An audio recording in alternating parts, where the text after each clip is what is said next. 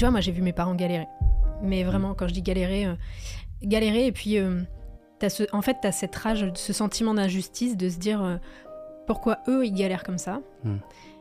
Et pourquoi tel con, y arrive très bien, et tu vois, et, gagne plus qu'eux, en fait. Parce que je travaillais jour et nuit, je voulais plus m'arrêter de travailler. Tellement j'avais peur d'échouer, je pense. Donc je suis allée chez mon médecin, qui était un médecin de famille. Il m'a dit, euh, écoute, euh, on va te mettre sous piqûre. Soit tu ralentis, euh, soit t'exploses en fait. À un moment, tu vas être hospitalisé.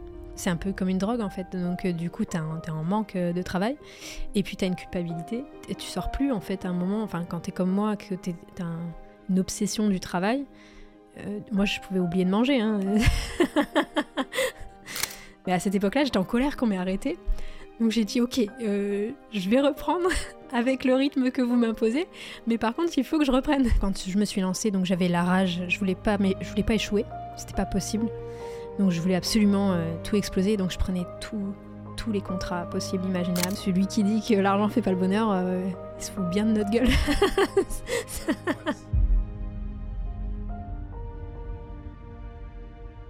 Avant que l'épisode commence, comme tu le sais, je viens à peine de lancer ce concept, cette chaîne, où j'invite des entrepreneurs, qui soient successful ou pas, et on parle de tout sauf de business. Donc si tu aimes ce concept, s'il te plaît, ça me ferait vraiment plaisir que tu soutiennes la chaîne en t'abonnant, en likant, en partageant et même commentant la vidéo. Ça va montrer le soutien que tu peux m'apporter. Je te souhaite un très bon épisode. Bienvenue à tous dans ce nouvel épisode de l'envers du décor. Ça me fait plaisir d'être de retour. Je suis parti en vacances après euh, la petite interview avec Alec. Ça m'a fait du bien. Je suis parti en Grèce. J'ai mangé énormément. J'ai mangé énormément et du coup, je reçois aujourd'hui une invitée de marque. Ça me fait vraiment plaisir qu'elle soit ici. Euh, Sophie, comment tu vas? Je vais bien, un petit peu stressée, mais, mais sinon ça va. Moi aussi, très stressé, comme, comme d'habitude.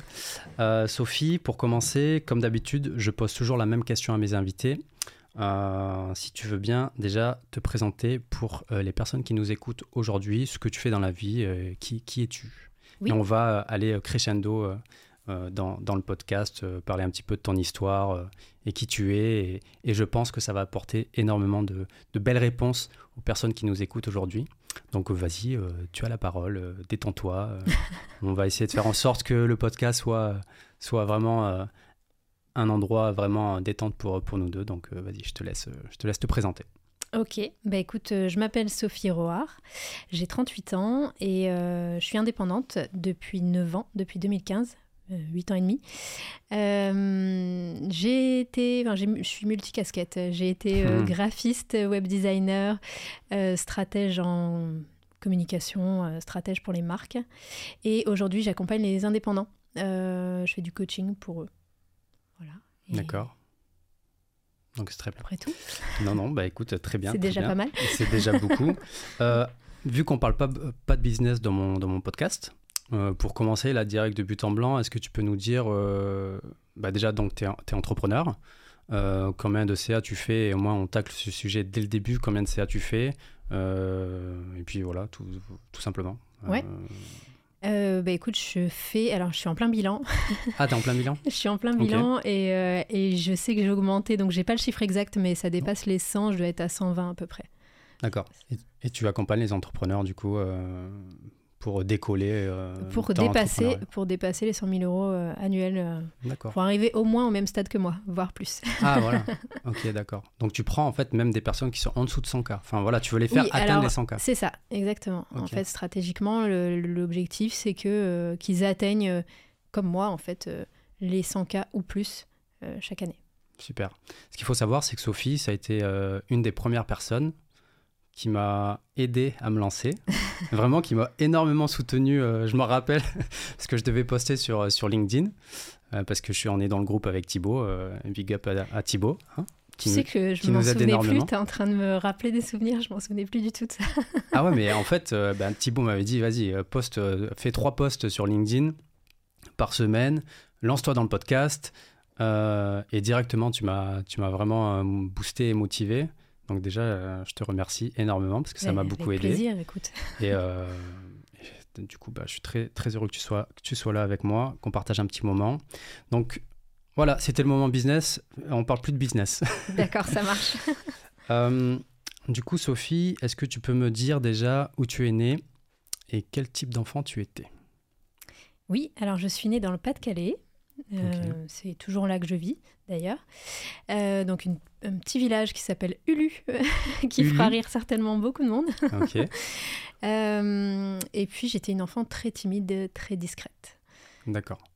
Très timide, très discrète et c'est un trait de caractère que tu as gardé même là aujourd'hui? Ouais. Oui, alors je suis beaucoup moins timide qu'avant. Parce que je me suis un petit peu dégourdie, on va dire, avec Mhm. l'âge. Ouais. Mais euh, je reste quand même quelqu'un de discret, d'introverti. Et voilà, je vais pas naturellement euh, euh, dans des soirées ou. Enfin, tu vois, c'est pas, mon... c'est pas- moi. Juste là, venir à Paris, c'était euh, Ah, c'est une épreuve pour moi. c'était un enfer. C'est pour ça, le- je pense que je suis plus stressée du fait d'être venue à Paris, d'avoir pris le Uber, le train, d'avoir vu plein de monde. Et puis Paris, euh, enfin c'est une grande ville, euh, c'est pas mon, pas mon truc. Plus que d'être euh, là euh, sous, la caméra, tu vois. Ouais. Et du coup, euh, du coup, euh, donc tu es né dans le Pas-de-Calais? C'est ça. et là tu vis toujours dans le Pas-de-Calais ou Et je vis euh, toujours dans le Pas-de-Calais, ouais. ouais. à Lille, c'est ça? Euh, non, je vis à côté de Béthune. C'est une toute petite ville, mais bon, je mets Lille, c'est le. Tout le monde connaît voilà, quoi. tout le monde connaît, c'est plus simple. Et du coup, pourquoi t'aimes pas Paris? Alors, Question bête, enfin, euh, vas-y. hein, Euh, c'est- pas que j'aime pas Paris, c'est que c'est que j'aime pas le monde en fait, euh, la foule et et euh, la- le bruit, euh, les voitures, euh, Hmm. enfin tout ça, ça me stresse. C'est un, un environnement qui est voilà toxique pour moi, tu vois. Ouais, je comprends totalement. Je suis devenu comme ça, parce qu'avant, j'étais pas comme ça. Et toi, t'as tout le temps été comme ça depuis toute petite?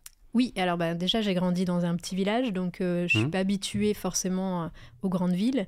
J'ai fait mes études par contre euh, à Lille, à Lille, Roubaix, euh, enfin tu vois, donc euh, je connais un petit peu. Enfin je suis pas, je suis quand même sortie de ma campagne. Mais bah, quand t'es ado, bon tu le vis plus ou moins bien. hein, Ouais. à, à cette époque-là, c'est plutôt cool. Et, et puis en fait, en, après avec la maturité, je me suis rendu compte que voilà, c'est plus simple euh, de vivre à la campagne et c'est plus tranquille et c'est beaucoup plus calme et, pai- et paisible. Donc, euh, donc voilà. Ouais, Généralement, c'est avec l'âge où euh, on commence à se dire j'ai vraiment besoin de calme, le bruit, c'est pas possible. Voir trop de monde, c'est pas Ouais. possible. Mon énergie, elle est aspirée par. euh, Et c'est ça. C'est en fait moi à la fin de la journée, si je suis en ville, ah, je sais que ce soir, euh, enfin, je vais mettre trois jours à me remettre de ça, quoi. Tu vois. Pour moi, c'est. Mais on est pareil, en fait, euh, c'est- hyper fatigant en fait, ça, ça Ouais. me pompe toute l'énergie, mais bon, c'est pas, en fait, c'est pas vraiment du stress, tu vois, j'ai pas peur du, c'est pas un- une angoisse, tu Ouais. vois, mais, euh, mais ça me fatigue beaucoup. Ok.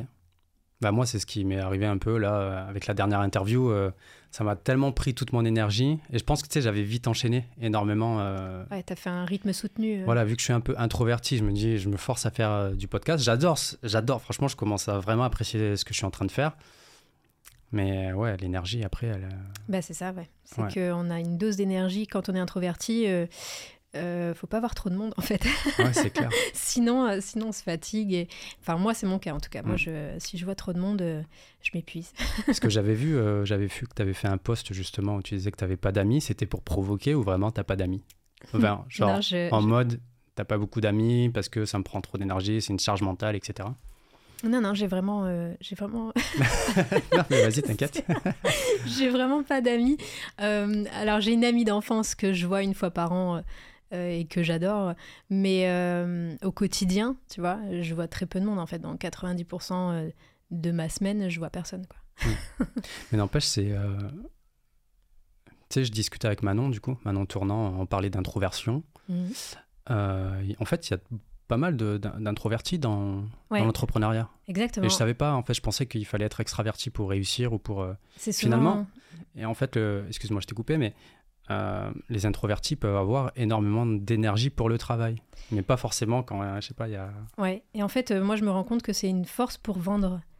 Parce Ah ouais qu'on est beaucoup plus à l'écoute Hmm. euh, de l'autre. Et du coup, enfin, moi j'ai j'ai l'impression que c'est un peu mon super pouvoir, tu vois, de d'écouter. Et, et souvent, c'est ce qui fait que ça se transforme en contrat ou tu vois. C'est plus simple que d'être. euh, Enfin, j'ai jamais été extravertie, donc euh, je peux pas être sûre à 100% que ce soit plus Hmm. simple. Mais je trouve que d'être à l'écoute, c'est un vrai atout euh, euh, pour le business. Hmm. Mais il y en a beaucoup, oui. Et moi, j'ai reçu beaucoup de messages suite à mon poste. euh, énormément de messages. Et parce que moi, enfin, quand. pas je t'ai rencontré, mais quand j'ai intégré le groupe de, de, de Thibaut, j'étais- comme je t'ai perçu, c'était quelqu'un de très énergique, tu vois, tout le temps partout. Moi? Ouais, euh, tu vois, à me, à me Alors- booster, à être sur LinkedIn tout le temps, à beaucoup. Tu dis que tu es travailloman, euh, travailloman Euh, Ouais, work- workout, ouais. Je sais pas comment on dit ça. A- Accro au boulot, c'est très Voilà. on va pas parler en anglais. bien. c'est ça. Ouais. Non, non, mais euh, oui, euh, alors je suis vraiment accro à, à mon travail, ça c'est, c'est une certitude. Et, euh, et j'aime bien aider les autres, tu vois. Mais en, en off, dans l'ombre. Moi, j'aime bien. en fait, le contact avec les gens me dérange pas. déjà, si c'est dans l'ombre et si c'est en one-one. Tu vois, si Ouais. t'es pas. euh, S'il y a pas. euh, en fait, au-delà de 5, cinq personnes, ça me, ça me dépasse. Ok. tu vois. Mais Mm. en petit groupe, ou euh, tu vois, ça me dérange pas.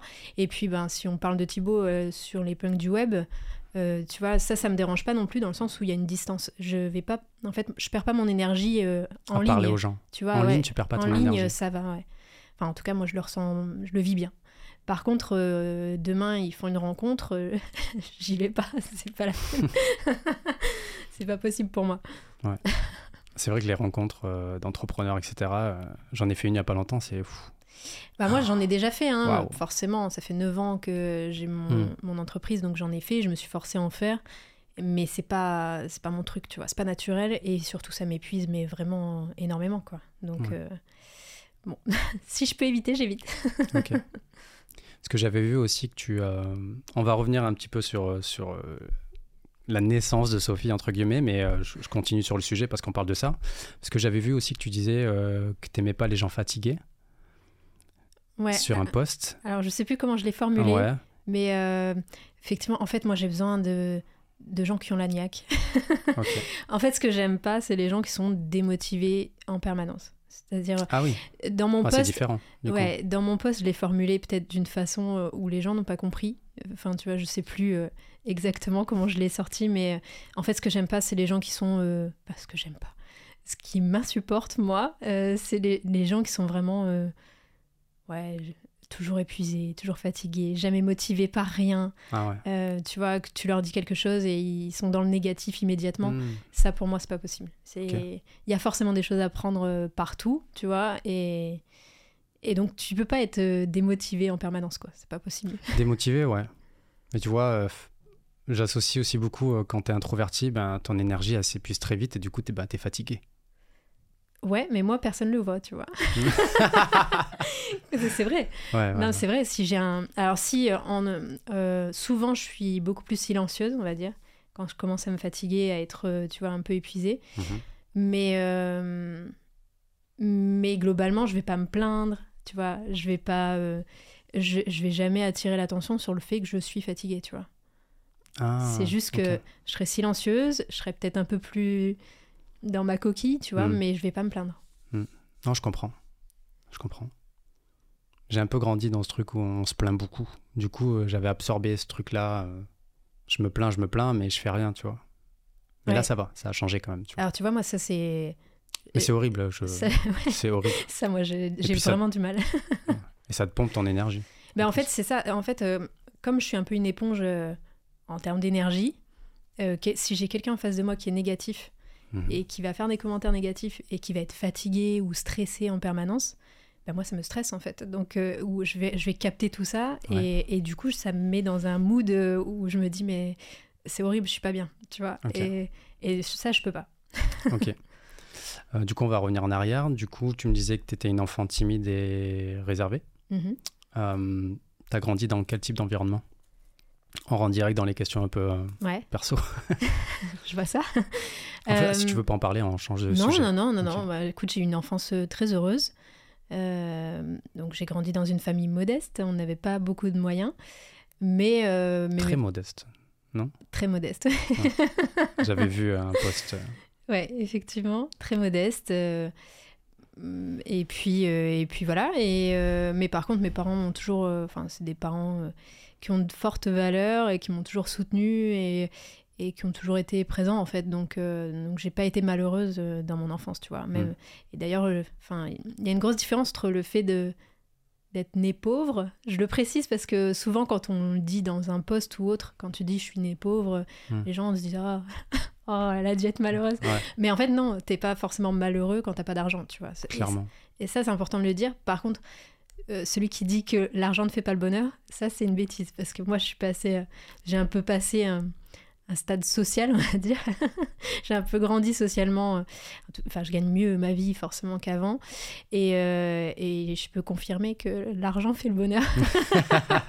ça résout plein de problèmes en tout cas. Ça résout beaucoup de problèmes. Ça aide énormément à être plus heureux. On va, va pas se mentir, c'est beaucoup plus simple d'être heureux euh, quand tu as de l'argent. Parce que tu peux faire beaucoup plus de choses, tu peux t'ouvrir au monde et tu peux faire plein de choses. Mm. Et quand t'as pas d'argent, ben, tu es très très vite limité. Donc, donc ça peut te mettre aussi dans un certain inconfort, on va dire.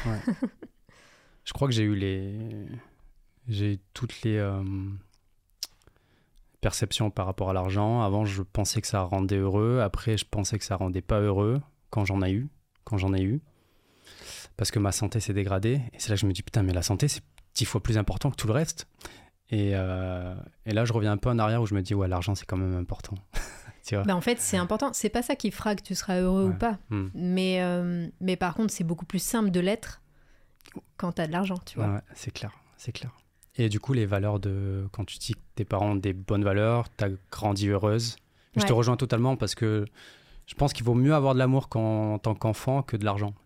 Ah, je suis d'accord. Et en plus, enfin moi, jusqu'à. Euh, alors, j'ai toujours senti que j'avais. J'ai pas toujours senti que j'avais pas d'argent, mais j'ai une petite anecdote. Euh, quand j'étais en maternelle, euh, tu sais, à la fin de l'année, les enfants doivent ramener euh, des jouets, tu sais, pour, pour les deux, trois derniers jours. Mhm. Et les, les, petites filles de mes, mes, copines, en fait, elles m'avaient dit, ben, on va ramener les Barbies et puis on jouera aux Barbie. Et moi, j'avais pas de Barbie. moi, j'avais des sous-Barbie. Tu ah la, marque. j'avais pas la marque Barbie. J'avais hmm. des Barbie un peu pourries. et, et c'est ce jour-là que je me suis rendu compte qu'il y avait un écart entre elles et moi, parce qu'elles avaient le camping-car, les Barbies euh, toutes coûte cher, hein. toutes belles, etc. Et moi, j'avais euh, bah, des vieilles Barbies qui n'étaient pas des Barbies, et puis qui n'étaient pas forcément très jolies. Et en fait, euh, ces filles m'ont mise à l'écart. Elles n'ont oh. pas voulu jouer avec moi parce que j'avais pas des belles Barbies. Et ce, ce jour-là, tu vois, je m'en souviens. Donc, ce jour-là, en fait, j'ai compris qu'il y avait un problème. Mais j'ai pas compris que c'était parce que j'avais pas d'argent tu vois, en fait, pendant, c'est pour ça que je reviens sur la, la question de départ, c'est que j'étais enfant, j'avais pas d'argent, mais j'avais pas compris qu'on m'avait mise à l'écart pour ça, tu vois. Et euh, jusqu'à très tard, je pense que jusqu'au collège, euh, je me suis pas rendu compte qu'il y avait un, un problème, euh, tu vois, social dans ma famille. Enfin, tu vois, je le vivais pas comme ça. Parce que, bah, on était très bien, en fait, à quatre. J'ai un frère et, et, mes deux parents. Petit frère Grand frère. 14 mois de plus que moi. c'est précis. Ouais, c'est ça. Et euh, non, alors au niveau des valeurs, bah écoute, euh, mes parents m'ont. Ma mère a mis l'accent sur l'éducation. C'était hyper important pour elle. Je pense qu'elle a compris que c'était la clé si on voulait monter les échelons, tu vois. L'éducation. Bah écoute, euh, être bon à l'école, ah. s'instruire, être curieux, enfin tu vois, essayer de essayer d'avoir un jugement, tu vois. Mes parents nous mettaient, alors souvent on regardait les infos et en fait après on débattait sur ce qui s'était passé.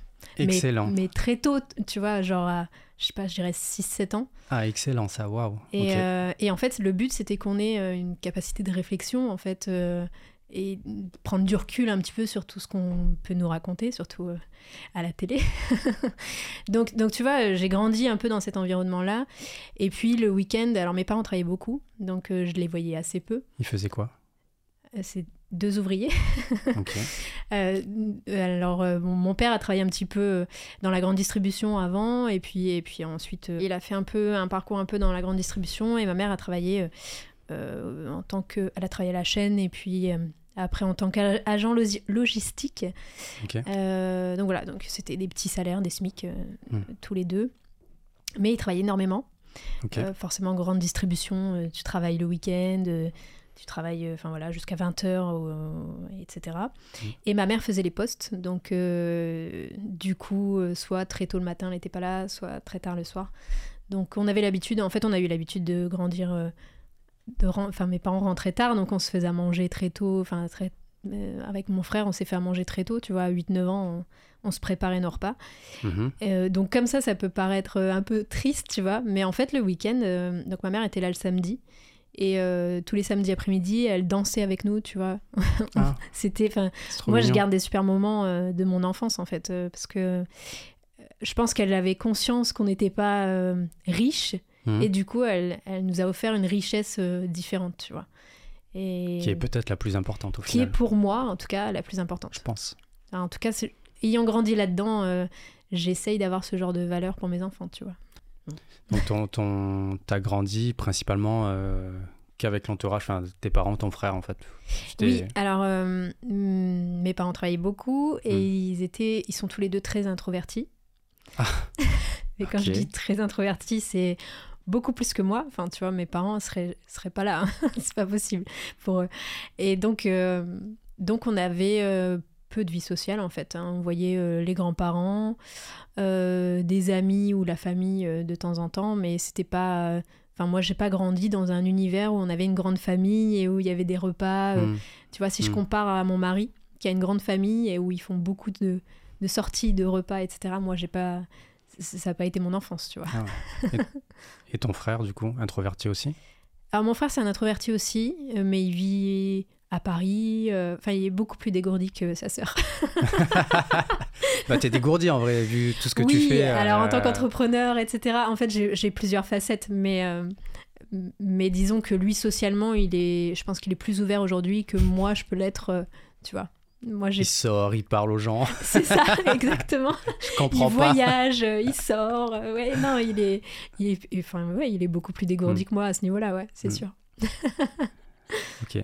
Et j'avais vu aussi, euh, bah, du coup, on, on reste dans l'enfance. euh, T'avais fait un post, je pense que c'était un post ou la vidéo, je sais plus. J'ai étudié tous mes postes en fait. Pas tout. Il y en avait trop. Je me suis dit, euh, Sophie, euh, elle poste trop. Où tu disais, du coup, jusqu'à 6 ans, t'avais pas de salle de bain. Ouais, c'est vrai. Ok. Waouh. J'avais pas de salle de bain et euh, on était chauffé au charbon. si tu veux tout savoir. Ok. Et euh, du coup, de tout ça, ça toi, c'est des choses qui t'ont marqué, qui t'ont dit il faut absolument que je m'en sorte, faut absolument que je fasse quelque chose, faut absolument que. Enfin, je veux pas, je veux pas continuer à vivre euh, Ouais, de cette manière-là. Bon, j'exagère un peu le trait, mais je veux dire, est-ce Euh, que finalement tout ce manque d'argent et non pas d'amour, peu importe, mais ce manque d'argent t'a quand même façonné, j'imagine, euh, a façonné la suite de Oui, tout je- ce que tu as fait? Je pense que c'était pas conscient pendant très longtemps. Mais par contre, que ce soit moi ou mon frère, euh, euh, je pense qu'on a eu cette rage en fait. euh, en fait, c'est plutôt euh, un sentiment d'injustice. Tu vois, c'est pas, euh, c'est pas je veux réussir à tout prix. C'est euh, quand tu te fais rejeter par tes copines quand t'as 5 ans parce que t'as une Barbie de merde. C'est dingue que t'aies retenu ça. Mais tu vois, en- Enfin, c'est maternel, t'avais quel âge? Enfin, genre je, 4 je ans, pense 5 que ans. je devais avoir, euh, ouais, euh, je dirais, je dirais 5-6, tu vois. Genre, ça t'a marqué. Enfin, Ouais, mais en fait, euh, c'est violent. J'en ai plein des anecdotes comme ça si, tu, si je Ah bah remonte après au collège. non mais enfin au collège quand tu vois euh, les copains qui ont des les chaussures de marque et que toi tu peux pas euh, quand euh, quand tu vois une belle femme dans la rue qui est bien habillée et qui est jolie et que toi t'es petite t'as genre je sais pas une dizaine d'années et que tu te dis ben moi je veux être comme ça plus tard en fait Hmm. et, et en fait, petit à petit, euh, tu te projettes, tu vois, en te disant, mais pourquoi moi j'ai pas ça? Pourquoi moi j'ai pas le droit à ça Hmm. Et puis après, tu vois tes parents. Alors moi, ça c'est le... Là, l'émotion, elle va monter, mais tu vois, le fait que... Je vais pleurer. On pourra couper. Mais euh, tu vois, moi j'ai vu mes parents galérer. Mais vraiment, Mm. quand je dis galérer, euh, galérer, et puis euh, ce, en fait, tu as cette rage, ce sentiment d'injustice de se dire pourquoi eux ils galèrent comme ça Mm. et pourquoi tel con euh, il arrive très bien et tu vois, et, gagne plus qu'eux en fait. Il y a ce sentiment où tu te dis euh, c'est pas normal La vie est pas juste. la vie est injuste. Et en Mm. fait, ce, ce sentiment-là, euh, tu as envie de le.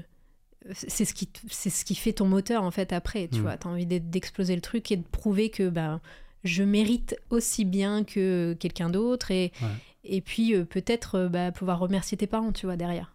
Hmm. Parce qu'il y a ce côté-là aussi où tu te dis, euh, eh, ils ont tout fait pour que moi et mon frère, on y arrive. Mm. Euh, ils se sont sacrifiés. Quand je dis sacrifiés, c'est saigner. Enfin, tu vois, tes parents, ils, ils font les postes, euh, qui travaillent le, le week-end, la nuit, euh, euh, qu'ils n'arrivent pas à se payer un paquet de pâtes euh, à la fin du mois. Enfin, tu vois, qu'il y a un, un problème, euh, une machine à laver qui tombe en panne et que tu n'y arrives pas. et que, et que toi, t'es là, t'es jeune et tu peux rien faire parce que Mm. t'as- t'es impuissant en fait face à tout ça. Bon ben, je peux te dire que Ouais. ça reste, tu vois. Et je pense que c'est quelque chose qui. euh, Parce que j'ai un peu grandi dans ce truc-là aussi. Je pense qu'on a un avantage euh, bah, que certaines personnes n'ont pas, c'est que le fire, il va rester jusqu'à la fin de notre vie. Quoi. Ouais. Cette rage, c'est un peu. euh, Moi, je pense que ça te crée de la rage, ouais. Ouais. Ouais. Et ça, part, ça ne peut pas partir. Ouais. Je pense. Euh, Ça partira jamais, Ouais. c'est pas possible. Ouais. c'est pas possible. Et de toute façon, euh, alors moi j'y pense souvent. euh, Tu vois, récemment j'ai fait un podcast avec Manon et je Ah, disais cool. euh, et euh, je lui disais que j'avais vraiment peur de l'échec. Et après j'y ai réfléchi. Encore maintenant Ouais. Et en fait après j'y réfléchi et je me dis ben non en fait j'ai même pas peur de ça parce que je sais ce que c'est que de vivre sans rien. Donc Ouais. euh, je pense que je pourrais repartir sans problème quoi. Ok. Et tu vois, je me dis, cette rage-là, bah, elle me, ce sera mon moteur tout le temps, mon drive en fait. Clairement. Et Je pense que ça pourra jamais partir. Vraiment. c'est pas possible. Ouais, moi pareil. Quand tu vois tes parents s'endetter, galérer, euh, C'est ça. pour, pour, qui, et qui font tout pour les gamins. Mon Mm. père un peu moins, mais plus ma mère. Et euh, bah, tu as la rage, quoi. Ouais, c'est Mais ça. pas tant la rage contre les autres. Ah non, non, C'est juste... Alors- Enfin, quoique. Si, t'as attends, je te laisse. le sentiment d'injustice. Mm. C'est-à-dire, moi, j'ai j'ai jamais été jalouse. euh, tu sais, genre jalouse malsain à dire euh, Ah, telle personne, elle a tel, de, tel Mm. truc et moi, j'ai pas. Par contre, moi, j'étais dans l'incompréhension euh, pendant très longtemps de me dire Mais pourquoi ils ont pas. Pourquoi mes parents ils ont pas le même niveau social que telle personne? Tu vois, moi je partais pas en vacances. Jusqu'à 10-11 ans, euh, je savais pas ce que c'était que des vacances. Mm. On est parti une fois, on n'est pas parti très loin et c'était des, On a passé un très bon moment, mais j'ai jamais connu le luxe euh, des belles vacances, etc. Et euh, je comprenais pas en fait. Je comprenais pas pourquoi euh, mes parents pouvaient pas. Et après, plus tard, euh, genre euh, vers 15, 15, 16, 17 ans, moi j'en voulais à mes parents. Ah. Pendant un temps, euh, en fait, euh, je me disais, mais pourquoi ils changent pas de boulot Tu vois? Euh, Pourquoi ils, ils font pas autrement? Euh, Pourquoi ils y arrivent pas Tu Mm. vois? Et je comprenais pas. Donc il y a eu un, un temps où je les ai, où je leur en ai voulu.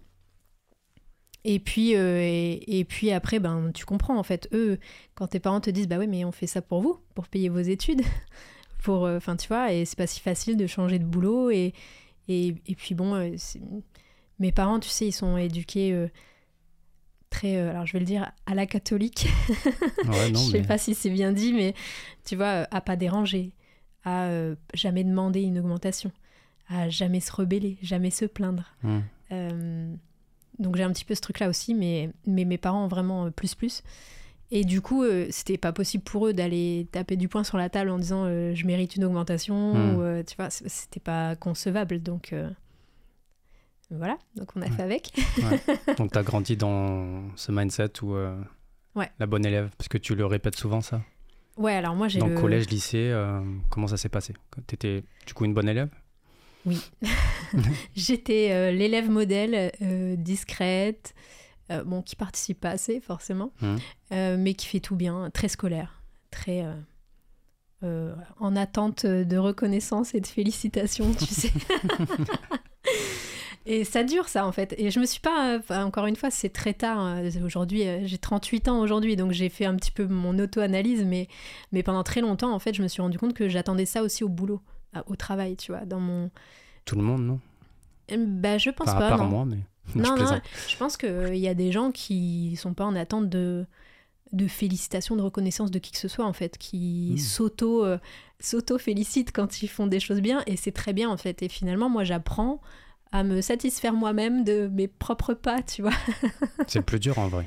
Bah, c'est très difficile, surtout quand t'as pas euh, bah, le mindset, en fait, au départ, je Mm. pense.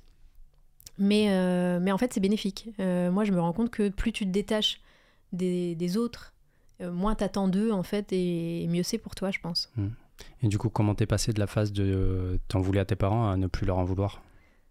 Bon, ça a pas duré longtemps. En fait, je pense que c'était ma période rebelle d'adolescente, quoi. mais euh, mes parents sont adorables et... Enfin, euh, c'est- très compliqué de leur en vouloir pour quoi que ce soit, tu vois. Et ton frère, euh, pareil Il a vu cette phase un peu. euh, Putain, ils nous ont pas aidés. euh, non, cause alors, de- alors non, ils nous ont aidés. Ça, c'est important de le préciser quand même. Ils nous ont aidés. Par contre, moi, je leur en ai voulu de pas se. bou- En fait, dans mon esprit, il fallait qu'ils se bougent les fesses pour aller chercher mieux. Mm, mm. mieux. Mm. Et je comprenais pas pourquoi ils avaient pas la rage. Parce que moi, je commençais à l'avoir justement. Et je pense, adolescente, je devais l'avoir vraiment plus, plus, tu vois, en me disant, mais. Mais non, bah allez, on va y, on va y aller, tu vois, on va réparer l'injustice qu'on a, on va aller la réparer. Et, euh, et du coup, c'est pour ça que je leur en voulais, en fait, en me disant, mais pourquoi ils y vont pas euh Mais en fait, c'est pas si facile. euh, C'est pas si facile. Et puis eux, ils ont des barrières mentales qui sont énormes, tu vois. Donc, euh, Oui. Génération, et puis, façon, ils sont pas entrepreneurs dans l'âme. Enfin, tu vois, enfin, c'était. moi non plus. Mais euh, donc, ouais, c'était. En fait, je leur demandais l'impossible, tu vois. Mais. euh, Ok. Et tes parents, ils ont, ils sont de quelle origine? Enfin, ils sont immigrés ou? Non T'es euh, Non, alors. Tzigane, j'avais vu, je crois, un truc comme ça. ils sont tous les deux français, nés en France. Hmm. Mais ma mère, enfin, le père de ma mère, le père de ma mère était tzigane, ouais. C'est fou ça. Donc mon grand-père. Donc t'es un, un peu tzigane. Un petit peu. C'est quoi le tempérament des tziganes? Je connais pas bien. Est-ce que tu connais les traits de caractère en général ou bof? Euh, alors non, je, je sais pas s'il y a un- des traits de caractère euh, type. Euh, on a beaucoup d'intuition, enfin moi en tout cas, c'est mon cas. Et je pense que ma mère aussi, et je pense que mon grand-père devait avoir aussi. Mais, mais à part ça, voilà. non, c'est c'est très compliqué parce que en fait, mon grand-père taisait un peu ça. Il aimait pas qu'on parle de ses, Ah. ses origines parce qu'il a connu euh, la guerre, euh, enfin tu vois, et, et toute ma famille a été déportée. Donc, euh, enfin, toute ma. Mon, mon grand-père avait 12 frères et sœurs. Et euh, j'en ai connu aucun. donc, euh, donc Wow. voilà, lui a été sédentarisé très jeune, et il a connu ma grand-mère, et puis euh, après, je sais pas comment il s'en est sorti en- pendant la guerre. Il y a beaucoup de Mm. passages où on ne sait pas grand-chose. Mais par contre, on a fait des arbres généalogiques, et on s'est aperçu qu'en fait, bah, tous, les, tous ceux qui étaient vivants entre 39 et 45 ne sont jamais revenus. Et puis, on, a, on est monté plus loin, et, et puis là, c'est très compliqué. En fait, une famille de, de tziganes, euh, bah forcément, il y a très peu d'actes de naissance. Oui, forcément. ouais. Donc Mm. du coup, euh, on ne sait pas grand-chose.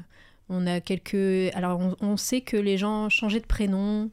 Et euh, on- on- donc c'est très difficile de les retrouver, de retrouver leurs traces et de savoir qui est l'enfant de qui dans les cousins cousines.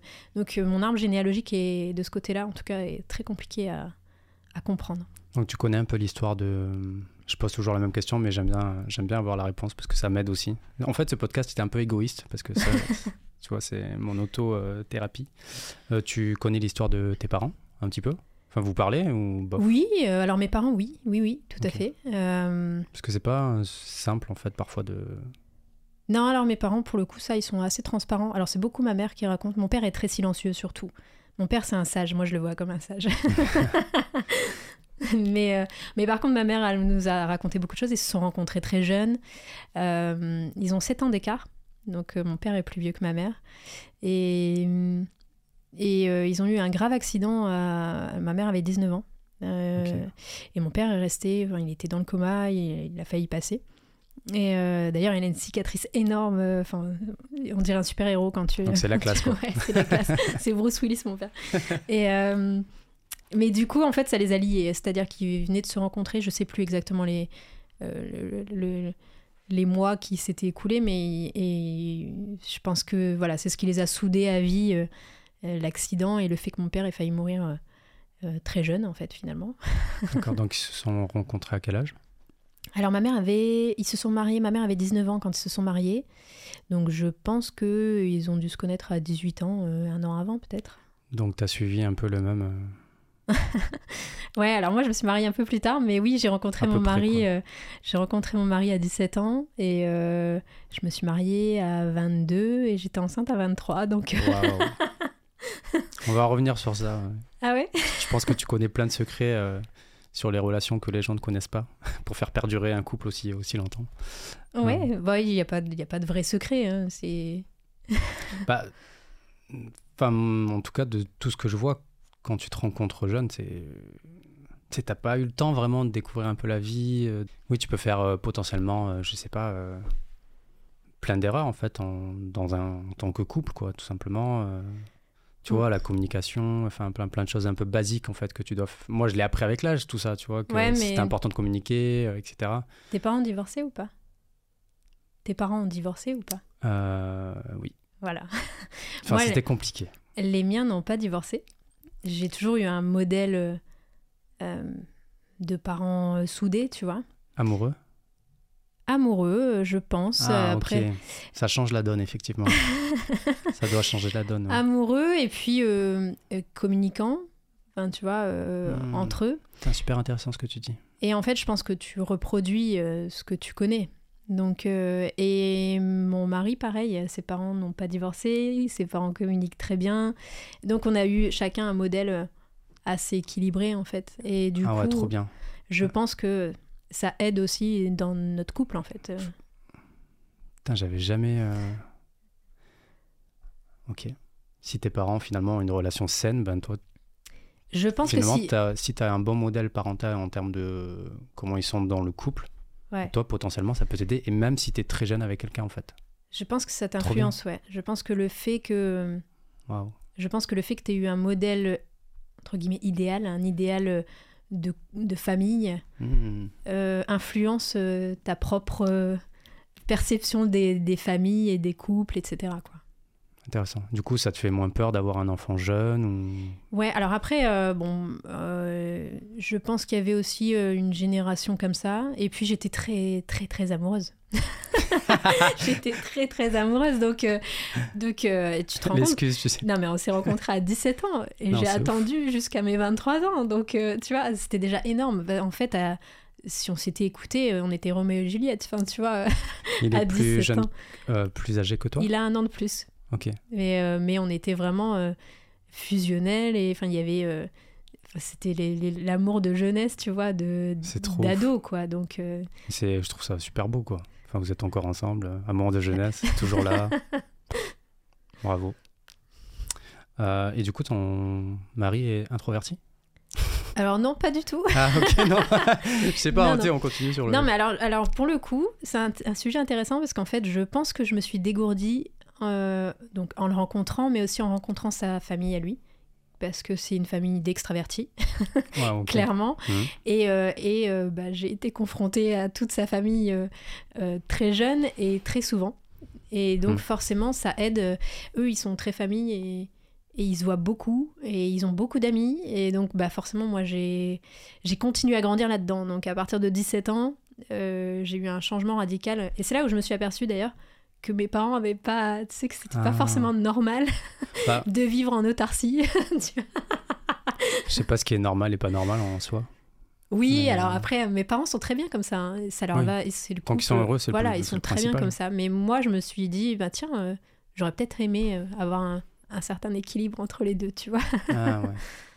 Donc, du coup, on a un peu parlé de, de- de l'enfance, l'école. Donc, euh, collège, lycée classique, j'imagine. euh, Alors j'ai collège euh, très classique, Ouais. collège public euh, enfin, classique. Et après euh, lycée, je suis rentrée en école d'art. Je- direct. Et à l'internat en même temps. Ah. Ok. Il Donc à avait une 15 rai- ans, à 15 ans, j'étais à l'internat. y avait une raison. Oui, alors le- le- l'école d'art était à Roubaix et c'était loin de chez mes parents. Donc, euh, comme je tenais absolument à faire une école d'art et que j'avais un caractère déjà qui était à dire euh, c'est ça ou rien, euh, j'ai dit bon, je fais le choix d'aller en internat et, et en fait, j'ai pas laissé le choix à mes parents. Donc, école d'art parce que tu étais passionné par l'art? Oui. Question bête, mais. Je dessinais, alors je dessine depuis toute petite. Grand-père Tzigane m'a appris à dessiner et j'ai continué. Donc, euh, donc voilà, donc euh, je voulais absolument euh, ouais, euh, faire du dessin. Après, je savais pas quoi en faire. Donc j'ai fait une école d'art appliqué. Je voulais pas faire les beaux-arts. Je savais que artiste, artiste peintre, ça, ça payait pas. En tout cas, c'était Hmm. pas, c'était compliqué. Et du coup, je cherchais un moyen de, de gagner ma vie en faisant Tu dessins. du dessin. Au tout départ, c'était ça. Ouais. J'avais une question, mais elle m'a échappé. Mais c'est très compliqué de gagner sa vie en faisant du dessin, honnêtement. De ce que j'ai vu, oui, euh, les, personnes qui n'existe sont. pas. Non, il y a que les génies, euh, génies en dessin qui font ça. C'est comme, Mm. bah, c'est un art, donc c'est comme pianiste ou, ou chanteur ou, enfin voilà, faut avoir un don exceptionnel que je n'ai pas, je précise. J'ai vu un petit peu comme c'est vraiment vraiment bien. Euh, J'ai vu euh, ce que tu faisais. Euh, tu avais ta marque e-commerce, euh, tes petits tableaux, t'as etc. vu, ah ouais, Franchement, si c'est toi qui as tout fait, je sais pas si ton mec t'a aidé. Non, non, euh, mon mari euh, faisait les expéditions, mais les Ouais. créations, c'était moi, ouais. C'est franchement, c'est vraiment bien. Et du coup, parce que j'ai vu passer un post où je me suis dit, c'est dommage parce que tu avais écrit comme quoi tu as abandonné ton rêve d'enfant ou je sais plus quoi, de, de faire ça. Bon, t'es entrepreneur, t'es heureuse, et etc. Mais t'as un peu laissé de côté faire du dessin et je me dis, ah, c'est dommage, tu vois. On, on a tendance à tout le temps oublier nos rêves d'enfant et ce qui nous fait plaisir euh, assez mais en fait, euh, alors comment je vais t'exprimer ça Euh, J'ai toujours dessiné, je dessine toujours, mais je veux plus en faire un métier. Parce que Hmm. quand tu mets ta passion, euh, genre une passion comme celle-là, dans ton métier, euh, enfin moi en tout cas, j'ai j'ai arrêté de prendre du plaisir quand j'ai dû faire des choses euh, par obligation. Quand ça devient un métier, en fait. À partir du moment où on m'a dit tu dois dessiner des choses pour faire plaisir aux gens et pas pour te faire plaisir, j'ai arrêté de, de kiffer en fait. Je me suis dit bon bah ça euh, c'est pas ce que je veux. Et potentiellement, tu fais des trucs en plus pas top, euh, enfin qui te Et plaisent alors pas. oui, euh, alors tu vois quand on me dit euh, parce que moi j'aime bien dessiner mais je dessine un petit peu ce que enfin ce qui me fait voilà, ce qui me plaît. Mais moi, on me demandait de dessiner des chiens, euh, tu vois, le chien de mamie, euh, euh, pour faire plaisir, tu vois, pour offrir. ça, voilà, c'est pas mon truc. Après, je respecte ceux qui aiment bien faire ça, tu vois. Mais moi, je m'éclate pas en faisant ça. Clairement, ça me. Voilà. Donc, j'ai arrêté. J'ai fermé cette, cette société-là. Pas parce qu'elle tournait pas, mais parce que ça me, c'était insupportable, en fait, de. Enfin, ça me, ça me saoulait. Ouais. Et e-commerce, j'en ai fait aussi pendant deux ans. Ouais, alors il Ouais. y, a, y cette facette-là aussi, ouais. C'est-à-dire que moi, au départ, je m'étais dit, bah, je vais créer mes, je vais créer mes, mes affiches, euh, de l'art, etc. Et puis je vais le vendre. Et ce sera cool. Hmm. Et euh, donc j'avais un peu euh, l'utopie. je m'étais pas imaginé ce que ce qui aurait comme conséquence à faire du e-commerce B2C. Bah, pff, Non, parce que c'est pas les mêmes clients aussi que du B2B ouais, c'est clair. que je connaissais très bien déjà. Et, euh, et en fait, je me suis aperçue, bon, les transporteurs, euh, la galère de- des expéditions, euh, les clients B2C qui sont chiants. Euh, moi, il y avait même des gens qui m'appelaient en disant, ben, pour éviter de payer les frais de port, je vais venir chez vous. Ah oui, Donc j'avais, enfin, ça allait loin, quoi. et on, ouais. et on, s- on a fini par travailler le week-end avec mon mari euh, pour faire les commandes et tout. Enfin, c'était l'enfer. La- Et donc à la fin, euh, ça a duré deux ans. Et à la fin, euh, on faisait plus que les pros. Donc on travaillait pour les offices de tourisme et, et quelques boutiques euh, par-ci par-là. Mais euh, je faisais plus de nouveaux modèles en fait. Euh, J'ai dit, Hmm. je ne, je prends plus, de- je prends plus de kiff à faire ça, donc je fais plus de nouveaux modèles. Et puis euh, au deuxième ou troisième bilan, on a dit bon bah c'est bon, on arrête quoi. Ouais. On a laissé un peu mourir la boîte, puis on s'est dit c'est tout. Parce que tu faisais pas un profit euh, monumental Non, et du coup pas- tu dit En fait, la première année, il y avait un vrai potentiel. hein. D'ailleurs, il y a des boîtes qui cartonnent sur le même modèle, euh, sur le même business model, et tu peux vraiment, euh, tu, tu peux cartonner là-dedans, hein. de vraiment. Enfin, j'ai, tu sais, on s'intéresse un peu à tout de toute façon quand on se lance un peu dans le J'ai vu des trucs dingo quoi sur dingo, ça se dit encore. ça fait super. ça Écoute, c'est pas moi qui peux demander ça. On a le même âge quasiment.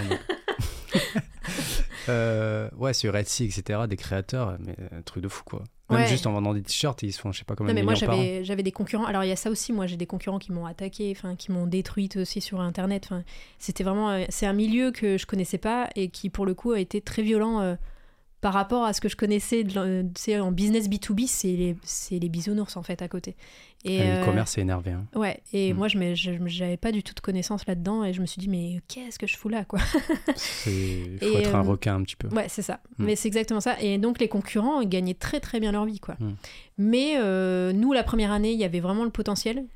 Et en fait, ma comptable m'a dit, euh, embaucher, il faut structurer, faire des process et tout. On n'avait pas envie du tout, que ce soit moi ou mon mari. Mon mari était toujours salarié, il est toujours salarié. Et moi, j'avais mon autre boîte à côté, tu vois. Mm. Et j'ai très vite, je me suis très vite aperçue que je préférais mon autre boîte et que j'avais pas envie d'aller euh, dans le e-commerce vraiment, tu vois. Ouais, ouais. Ça me motivait pas. Donc on a freiné. Et qui avant- dit, qui dit freine une boîte, euh, dit euh, fait- tue sa boîte en fait, tu vois. Donc euh, donc c'est ce que j'ai fait euh, sans regret. C'est Alex Ormondi qui dit ça. Si ta boîte elle grossit pas, elle va mourir. Ouais, Enfin, mais que- stagner c'est pareil. hein. Enfin Voilà. moi je me suis aperçue euh, ça fait 9 ans bientôt que je, je suis entrepreneur. Euh, au bout de la troisième année, euh, je crois que je faisais toujours le même chiffre d'affaires, toujours les mêmes genres de clients, les mêmes missions. Mm. Euh, J'étais à deux doigts de, de la fermer juste parce que je m'ennuyais, tu vois. Ouais, ouais, Donc j'estime qu'une une boîte ne peut pas stagner. ouais, je pense que ouais, sur le long terme, je sais pas si ça fonctionne de toute façon. Ok. On est parti loin là sur l'e-commerce. Euh, oui, donc du coup, collège, lycée, euh, Ouais. école d'art. Du coup, euh, tu arrives à trouver euh, un petit métier dans, dans l'artistique ou pas du tout? Tu, tu, tu shiftes totalement et tu prends une autre direction euh, Non, non, alors euh, euh, si tu veux, moi j'ai donc j'ai fait un BTS. Donc euh, art appliqué, c'est euh, les arts appliqués à un métier. C'est ça que ça veut dire. Donc tu avais le choix entre styliste, graphiste, architecte, euh, cinéma d'animation Waouh. Et euh, design d'espace. Donc euh, c'est de la déco, déco- Ouais. décoration d'intérieur. Je crois que j'ai tout dit. Et design d'objets. Donc euh, des- créer des objets, du design. Et donc, première chose qui m'a motivée, c'était de faire des, des cinémas d'animation. Pixar, t'avais mis, je crois. Ah mais moi, j'aurais adoré faire ça. Euh, malheureusement, j'avais pas le niveau, donc euh, j'ai été recalée. Enfin, j'étais 9 sur liste d'attente quand même. Donc, Ah, c'est pour sur, Pixar euh, ils prenaient 10 personnes. Pour Pixar? Non, c'était pas Ah. Pixar, c'était- mais c'était euh, euh, c'était la- le juste avant Gobelin. C'est-à-dire, il y a l'école des Gobelins et, et juste avant, tu avais un. Donc, euh, voilà, j'ai passé le. Je suis passée devant le jury et puis euh, je me suis retrouvée sur liste d'attente. Et bon, j'ai pas été prise parce que les places sont très chères. Il y a très peu de gens qui se désistent. Hmm. Donc, il a fallu que je me rabatte sur autre chose et donc j'ai pris le graphisme. Mais du coup, il y avait un gros potentiel si t'arrives à ce niveau-là. Euh, en liste d'attente. euh. Alors, moi, je dirais qu'il n'y a pas suffisamment de potentiel. Mais, Non, mais euh, mais, euh, pour moi, parce que moi, je suis genre une bille en, ouais. en dessin, tu Non, vois. ouais, je- Je sais bien dessiner, ouais. Enfin, je, ça Hmm. fait longtemps que j'ai pas sorti mes crayons, mais. Mais. euh, Bah, ça tombe bien. Non, mais oui, forcément. Bah, après, quand tu dessines 8 heures par jour, euh, enfin, que t'en fais quasiment un métier, euh, c'est comme Ouais, tout, en fait. euh, Ça, Hmm. ça devient vite. euh, euh, ça devient vite une, une vraie compétence. Euh, et puis donc, je me suis lancée dans le graphisme. euh, je me suis rabattue sur le graphisme. Ok. Donc BTS, et t'as eu ton BTS euh, j'ai eu mon euh, BTS et puis j'ai fait. Toujours euh, dans le Pas-de-Calais. Ouais. Alors là, du coup, enfin, j'ai eu le BTS à Roubaix. Ok. Et là, du coup, carrière pro direct. Alors oui, parce que bah, j'avais mon mari. j'avais déjà, euh, j'avais, on avait l'ambition de se marier. euh, on était, alors à 20 ans, à 20 ans, j'ai commencé à bosser. Donc euh, j'allais avoir 21 ans. Et on avait l'ambition de se marier, on avait l'ambition de faire des enfants. euh, on a tout fait très vite. On voulait. euh, voulait- D'abord la famille, quoi. Ouais. fa- faire une famille. Avoir une famille. euh, Ouais, on voulait être adulte en fait dans notre esprit. il fallait et puis euh, Dans ton esprit, être adulte, c'était faire une famille. Du coup. C'était gagner sa vie d'abord. Ah. Hmm. Avant tout. Mais à cette époque-là, j'avais pas d'ambition de gagner. En fait, j'avais la rage de construire ma propre vie, Mhm. mais j'avais pas forcément euh, la même ambition qu'aujourd'hui. C'est-à-dire, Oui. euh, Enfin, j'avais pas découvert euh, l'entrepreneuriat. Enfin, tu vois, euh, c'était pas. je savais même pas que c'était possible en fait à cette époque-là. C'était Hmm. pas. Et du coup, quand t'as eu ton BTS, c'était genre un truc exceptionnel pour toi? Non. C'était c'était logique. D'ailleurs, Ah. j'étais majeure de promo. Ah ouais Waouh Ok. Non, non, non, ça c'était euh, une formalité en fait pour moi. Ah ouais Ouais, ouais. Ah, Pour moi, c'était exceptionnel, tu vois. Ah ouais Ouais. Pourquoi? Parce que j'étais le seul de la famille. euh, tout mon entourage, ils, ils sont arrêtés au bac, voire Ah. moins. Du coup, je me dis, waouh, bac plus 2 Truc de dingue Non, moi c'était, moi, c'était plutôt. euh, bah, mon frère a un bac plus 5 et mes parents auraient sans doute préféré que. Alors, ils, m'ont, Ah, ils, ok. ils étaient OK pour que j'arrête parce que mes études coûtaient très très cher. Donc, euh, Combien? euh, bah, je ne saurais pas estimer, mais en fait, comme euh, j'ai, pris un appart après, donc il y avait la location de l'appartement, il y avait euh, le matériel d'art qui coûte très cher, donc Mhm. les pinceaux, les feuilles, les peintures, Mhm. et, et- et tu rachètes régulièrement. Les trajets en train, la cantine, enfin bref. Et mon frère, lui, a fait ses études euh, dans une école classique et juste à côté de chez mes parents. Et du coup, mes études coûtaient très cher par rapport à celles de mon frère. Et euh, si je voulais poursuivre, il fallait que j'aille absolument à Paris ou à Lyon, enfin, tu vois. euh, et donc, qui disait ça, disait de payer encore plus cher. Et en fait, je Mm. pense que que ce soit moi ou mes parents, on a compris que c'était tout, quoi. Il fallait arrêter, là. C'est bon. C'est dommage quand même hein, qu'on ne puisse pas regret. continuer les études, je veux dire, euh, par rapport à l'argent en fait, parce que t'as pas d'argent et tu peux Ouais. pas. Euh, aucun regret sur le moment. Par contre, euh, quand j'ai. Après, oui. En fait, j'ai repris des études euh, il y a pas très longtemps. Mais par revanche, plus par revanche personnelle, tu vois. Ouais. Je, pense, on a, je pense qu'on a un petit truc en commun sur ça. Moi, je me suis dit, ok, j'ai pas de diplôme de grande école, je veux un diplôme de grande école. Et j'ai repris mes études juste pour ça. Juste pour le titre, tu sais, le statut de. Ouais. Moi aussi, j'ai fait les decks. Donc c'est quoi? C'était un bachelor? Ouais, Un an, euh, une année. ça. euh, C'est ça. C'était ça vraiment. coûte cher, euh, non? Ouais, enfin, pour ce que c'est. non, je... ça, il faut pas le dire. Oh, Tu peux, tu sais, maintenant. euh, Non, non, oui. euh, Chacun son avis sur l'école. Hein. Ouais, j'ai payé 10 000 euros. Hmm. Moi, je dis toujours paye ton diplôme, quoi. Enfin, sur les grandes écoles comme ça, je trouve ça scandaleux. En fait, encore une fois, hein, c'est ça te ramène à tes injustices d'enfance. C'est-à-dire que ça, euh, je me dis, mes parents, jamais ils auraient pu me payer ça. J'aurais dû m'endetter avec un crédit ou je sais pas quoi. Si j'avais voulu, ne serait-ce que faire une année d'école, tu vois. Et le- on sait tous que une année, c'est pas suffisant, qu'il te faut un Mm. bac plus 5. Et donc, du Mm. coup, euh, tu fais comment quand t'es en galère euh? Donc, ça, c'est un- moi, c'est des trucs qui me révoltent, tu vois. Parce que, bah, forcément, tu peux pas évoluer, peux pas changer de milieu social. On te met déjà des barrières euh, Mm. au départ, en fait. Donc, euh, Mais du coup, voilà, il faut qu'on se batte avec d'autres moyens, quoi. ouais, mais c'est. Enfin, je, je vais. Tu vois, ça me fait penser à. euh, alors, je vais te sortir des références qui vont peut-être te surprendre, mais euh, je pense à Joe Star, euh, Mbappé, euh, tous ces gens du 9-3 euh, qui finalement sont devenus des méga stars. Ouais. C'est des gens. où- T'es passé de Joe Star à Mbappé quand même. Mais tu- parce que. euh, Gros gap alors- générationnel. oui, c'est vrai. mais j'adore les deux, tu vois, Ouais, c'est sans doute pour ça. non, mais parce que je pense à une chanson de. Enfin, une chanson. Je sais pas si tout le monde va trouver que c'est une chanson, mais euh, euh, j'aime bien Joey Star, un morceau. un morceau, ouais. Et euh, Sur le drapeau, je sais pas si tu connais, si Non. t'écoutes. Je suis de- du sud de la France à la base. Ouais, J'étais plus euh, Ayam. d'accord, que j'aime bien aussi. et, euh, et dedans, il dit euh, que le 9-3, il crée soit l'un, soit l'autre. Soit des, euh, des méga stars, euh, soit des médiocres. Hmm. Et donc, euh, c'est un peu. euh, Et en fait, moi, je, je m'y retrouve complètement dans ce genre de, de morceaux parce Ah que j'ai vraiment l'impression d'être. Alors, j'ai pas connu le 9-3, hein, pour le coup, je suis dans une campagne Ouais. tranquille et tout ça. Et donc, je, je pense que j'ai beaucoup moins galéré que les gens qui, qui galèrent dans le 9-3. Par contre, je me reconnais dans le discours, tu vois, en me disant, bah ouais, quand, t'as- quand tu pars de rien, en fait, tu as une rage de tout défoncer, quoi. C'est ça qui est trop bien dans le rap. Ouais, Le rap, Ouais. moi, ça me fait. C'est, ça doit être une- un des seuls styles de musique, parce que j'en écoutais beaucoup, qui va me foutre des frissons, quoi. ouais. Ah, Par moi, rapport aux, aux paroles, tu vois. toutes les musiques, je pense que tous les styles peuvent me toucher. Euh, tout dépend de. Moi, le rap plus, Ouais. quand même. Mais, euh, mais oui, alors euh, après, il y a rap et rap, mais, Oui. mais, mais oui, moi, j'ai des On morceaux. parle pas de Joule et tout ça. Effectivement. Euh, non, non, mais oui, il y a des. euh, je pense qu'il y a des paroles qui te, qui te marquent à vie. Mais oui, euh, donc moi j'ai fait un BTS, donc j'ai arrêté après pour travailler, parce que je me dis, c'est un truc de dingue, j'ai un bac plus 2, je travaille, trop cool. tu vois. je commence mon premier job à 1100 balles, 1100 euros, 1180 euros, je sais plus, c'est dans le sud de la France. Mais par contre, tous mes potes Ils ont qui continué. étaient en BTS, ils ont continué pour devenir ingénieurs, tu vois. Ils sont partis à Paris, etc. Et après trois ans, on, con- on continue de parler parce que ça reste mes potes, tu vois. Mais je vois qu'ils font euh, 2700 euros par mois. Moi, je suis à 1400, euh, 1400 euros. Je me dis, putain, Galère. ah ouais. Et, euh, et c'est ça qui m'a. Je me suis dit, putain, on était. Enfin, on faisait exactement la même chose euh, en BTS. J'étais pas plus nul qu'eux euh, du tout.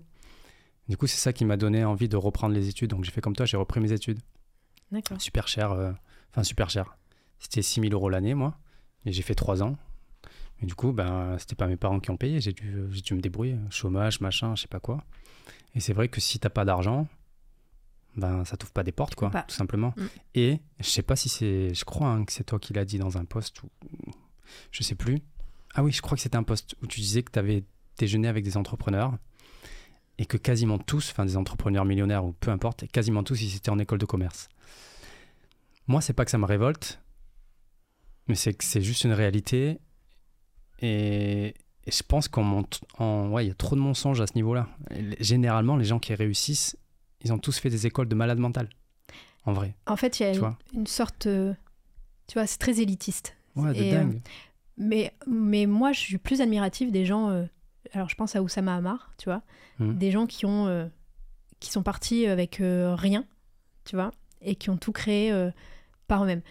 Ça me. Alors, j'ai comment te dire les choses correctement euh, Je suis aussi admirative de ceux qui ont fait des grandes écoles et qui arrivent par eux-mêmes. Mais disons qu'il y a... Euh, en fait, je comprends plus les gens comme Oussama parce que euh, je pense qu'il avait au départ la même rage que des gens comme moi, tu vois. Et je pense qu'en France, il y a vraiment de vitesse, en fait, au niveau de l'éducation. Après, c'est pas qu'en France, je pense. Alors, je sais pas, n'ayant pas étudié ailleurs, mais, euh, mais c'est sûr que euh, si tu as de l'argent, ça te facilite la vie. quoi. Euh, et on en revient au premier point où celui qui dit que l'argent fait pas le bonheur, il se fout bien de notre gueule. ouais, c'est clair. Ça, ouais, tu vas plus vite quoi, avec de l'argent, clairement. Tu vas plus vite et tu as plus de portes ouvertes. Tu peux pas, mm. tu peux pas le nier, tu vois. Ah oui, non, c'est clair. Ben, moi, si j'avais pas repris mes études, j'aurais pas eu, eu ce gap en termes de salaire, tu vois. Mm. Mais il y a même pas, en fait, c'est même pas que ça, c'est aussi le réseau, tu vois le réseau et les portes que ça t'ouvre. Parce qu'à partir du moment où tu rentres dans des milieux où il y a de l'argent, euh, tu as une autre culture, un autre mindset, euh, d'autres personnes qui viennent vers toi. Mm. Euh, moi, je me rends compte avec mes enfants, tu vois. Mes enfants sont dans une école privée où il y a de l'argent, forcément. Et ils n'ont pas du tout le même mindset que moi au même âge. Mm. Et ils n'ont pas du tout le même réseau. Je, sais déjà que mes deux enfants euh, s'en sortiront euh, normalement très bien, à moins qu'il y ait un accident euh, de parcours. Mais a priori, en tout cas, mm. je m'inquiète pas pour eux, tu vois. Non, mais c'est clair. Ça joue énormément. Mais franchement, parce que je sais pas, hein, j'étais allé regarder un petit peu à chaque fois les entrepreneurs un peu en vogue là qu'on a en France, etc. Et à chaque fois, ils sont passés par des écoles de commerce. Généralement, genre 90%. Et tu sais que j'avais vu Ce une sera stat... un chiffre au hasard, mais bon, euh, la majorité, quoi. Tu vois. J'ai vu une euh, stat que, hmm. qui disait que quand tu as fait une école de commerce, souvent, tes parents ont fait une école de commerce aussi. Ah ouais? Ouais. Et euh, ah. je sais plus ce que c'est la stat, mais je pense que c'est quasiment 80%. Ah oui. C'est assez énorme.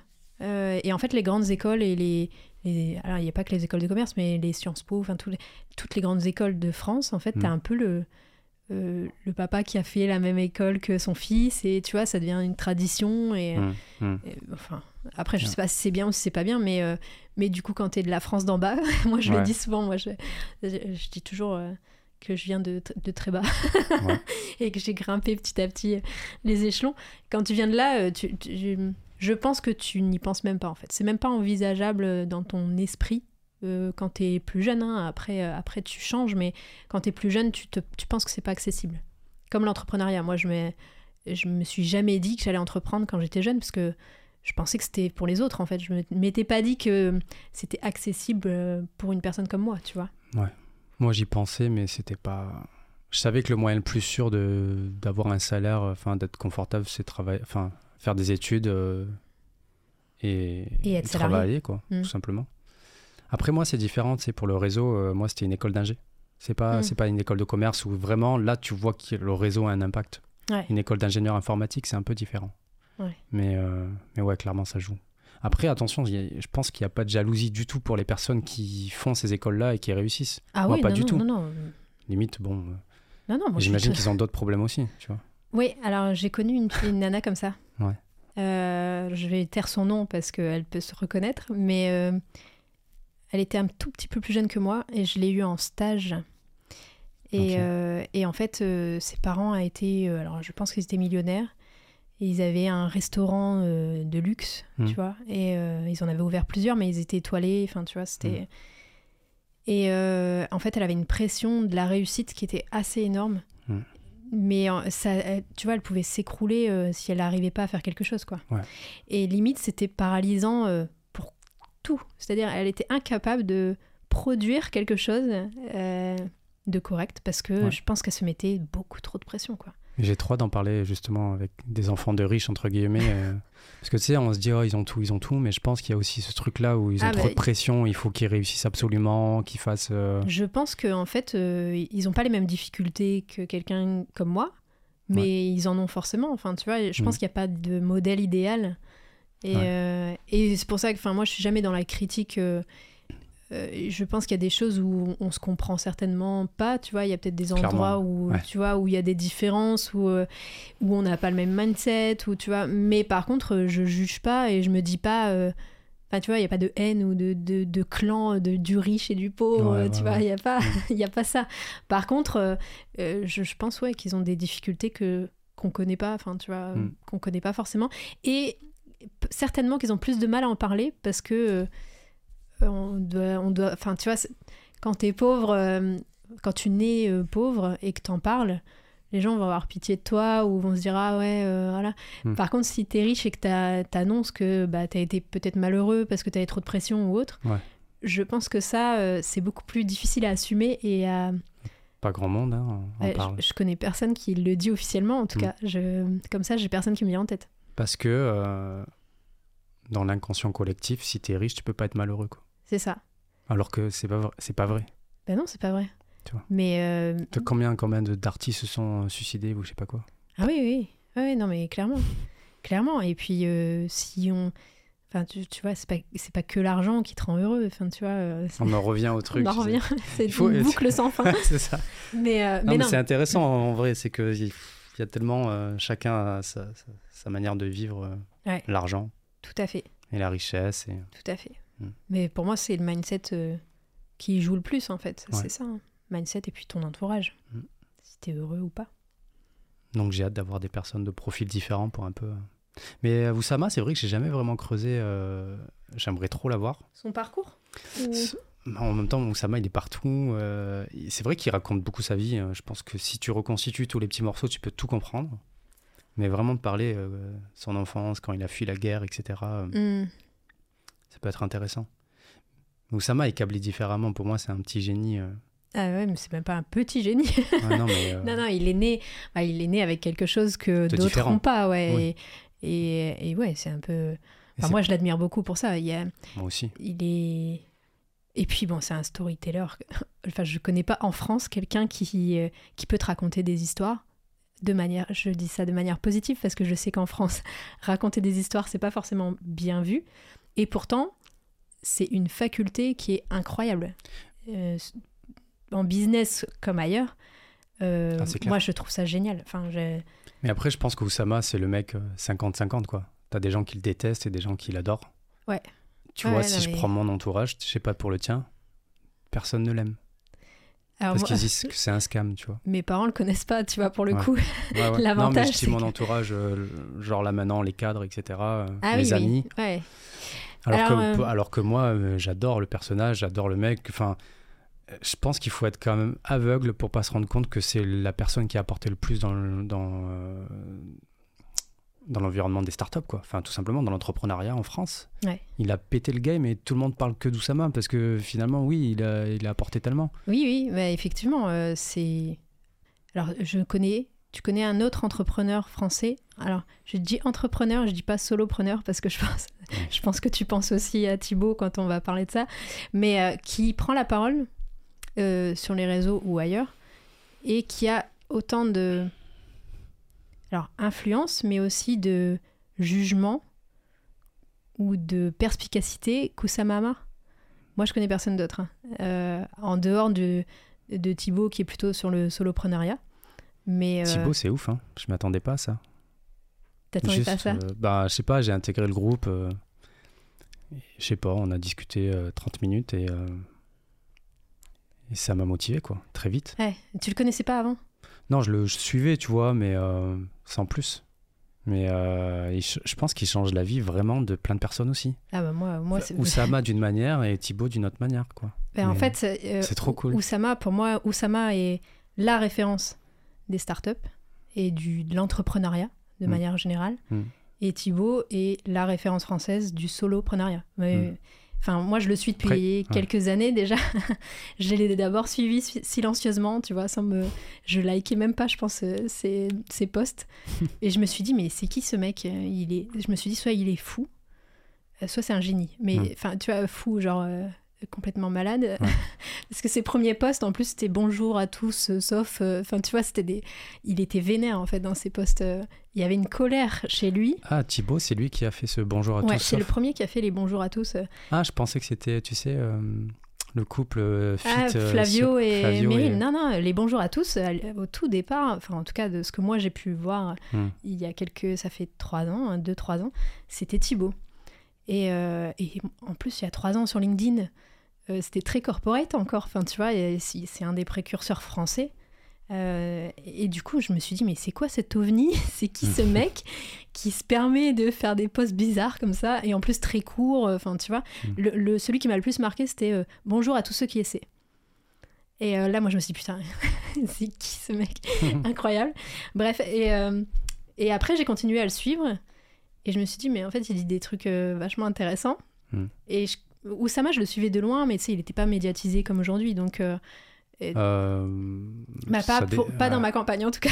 Ah oui. il faisait des conférences, etc. Mais il n'y a pas eu l'explosion qu'il y a eu après sur TikTok. Et, Ah oui, et- ça non, mais je, et partout, euh, dans euh, l'écosystème. Il n'y euh, avait pas encore eu le scandale de The Family, tu vois. Donc, euh, et mais il était présent quand même beaucoup. hein. Enfin, Ouais. Oui, en fait, c'est parce que moi, je suivais toutes les vidéos de The Toi, Family. t'étais euh, euh, ouais, t'étais sur The Family, moi pas du tout, parce que, bon, j'ai encore une fois campagne, et puis euh, Ouais. moi j'étais plutôt euh, business d'indépendant, tu vois.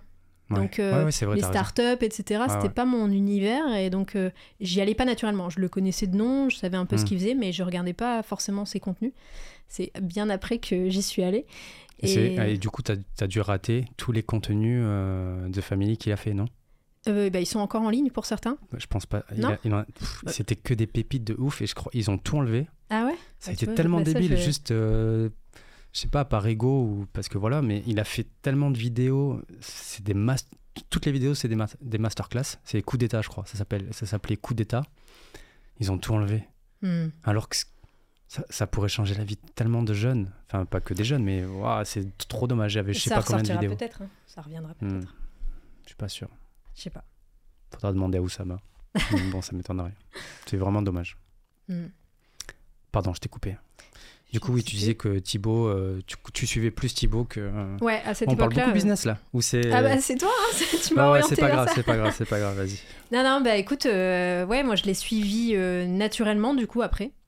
Et euh, mais pendant deux ans, euh, sans commenter, sans rien. J'étais pas présente sur LinkedIn, donc, euh, donc du coup, puis je j'avais pas les codes, enfin je comprenais rien à ce qui, à comment ça marchait. Donc, et, mais par contre, je l'admirais beaucoup, tu vois. Je me disais, mais enfin, il y avait beaucoup de posts qui m'interpellaient en fait. Et c'est Mm. lui qui m'a fait vriller en fait en termes de mindset, où je me suis dit, mais en fait. Qui a tout changé pour toi je pense que je peux aller plus loin, je pense que je peux prendre un virage, je pense que... Et effectivement, lui, en... enfin, j'ai fait son bootcamp, moi, avant de- d'intégrer Solo d'élite. Et euh, j'ai vu, enfin, vu la, la différence, la transformation euh, euh, presque, je dirais, un mois, un mois après le bootcamp, quoi. J'étais Ah ouais, déjà... ouf, hein. Puis après, du coup, je l'ai suivi. Enfin, moi, c'est là où je me suis dit... je, je continue, je continue avec lui, là. C'est le mentor, c'est ton Ouais, ouais, mentor. ouais, ouais, clairement. Mm, ouais.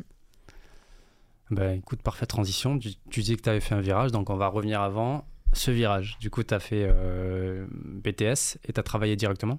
Ouais, j'ai fait 10 ans de salariat. Ok. Et euh, c'était dur de trouver un, un premier travail euh, dans, dans le, en tant que graphiste? On Non. va un peu. Non? Euh, non, bah, c'est des métiers qui, qui étaient demandés. Euh, Donc non, ça a été... Sur Paris Non. Non, non, dans ma campagne.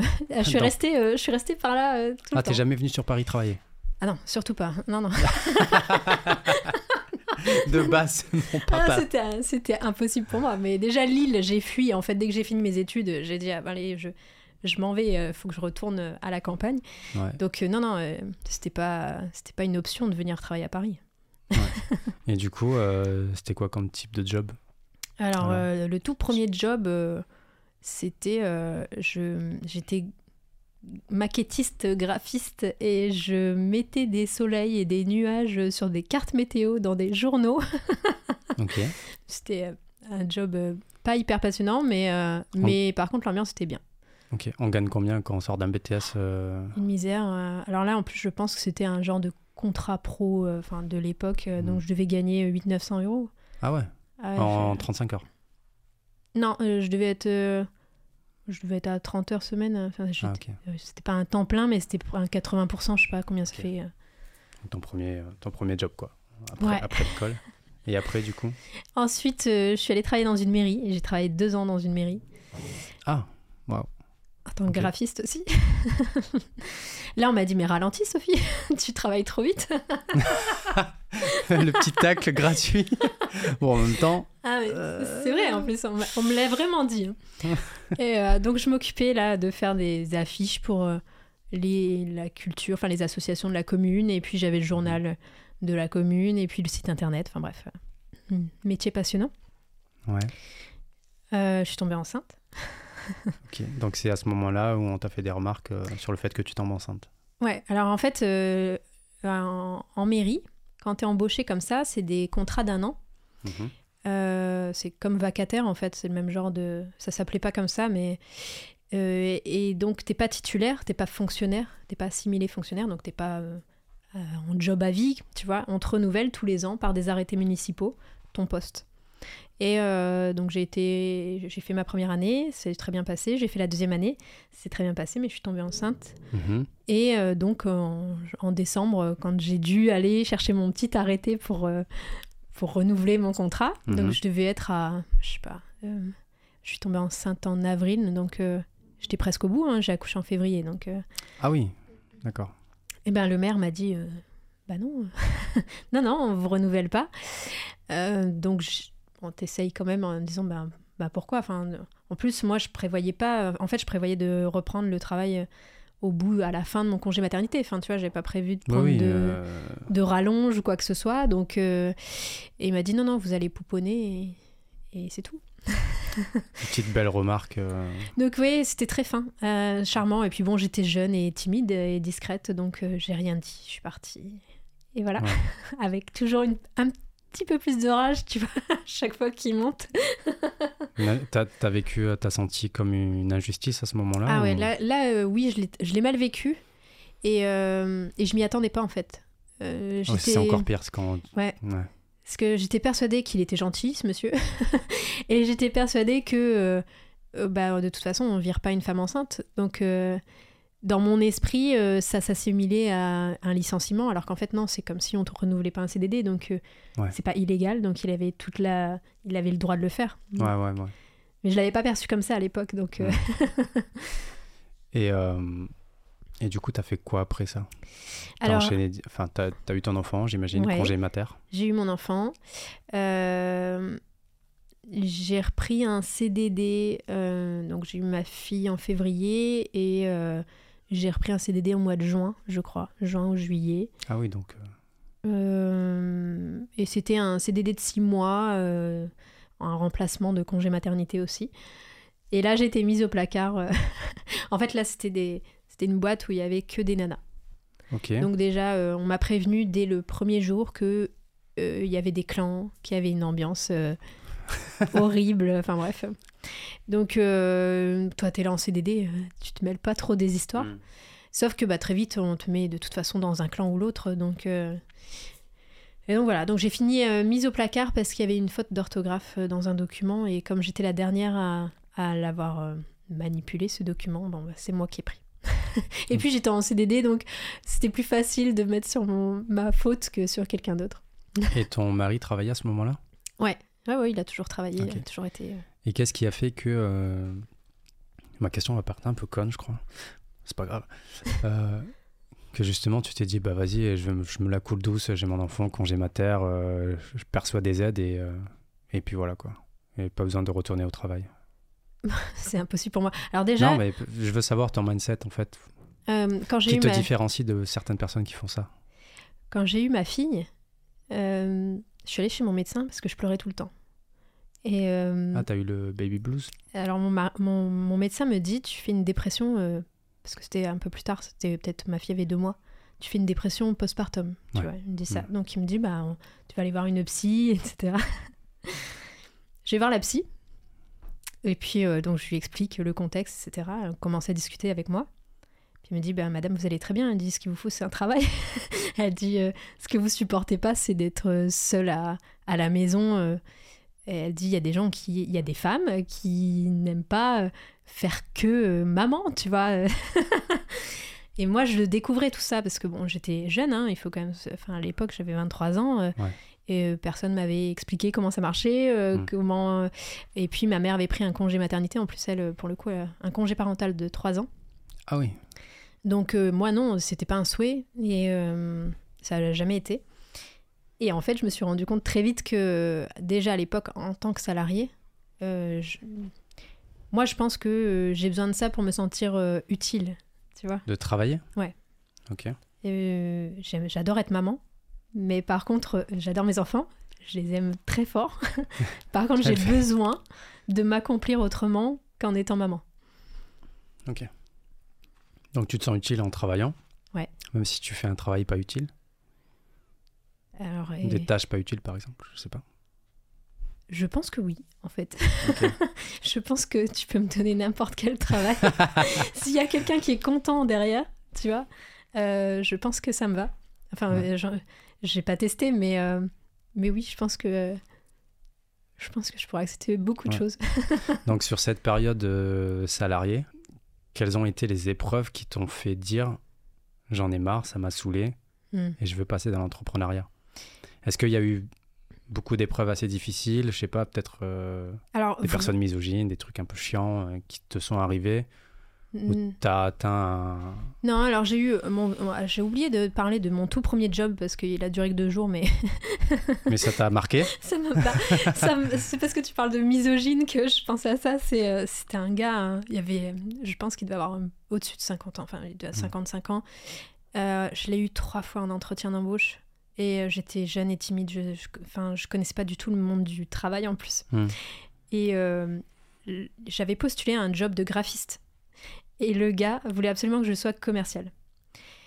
Je fais, parce que non mais il m'a- expliqué pourquoi. Il m'a dit je vous mets une mini jupe, des talons, vous vendez n'importe quoi.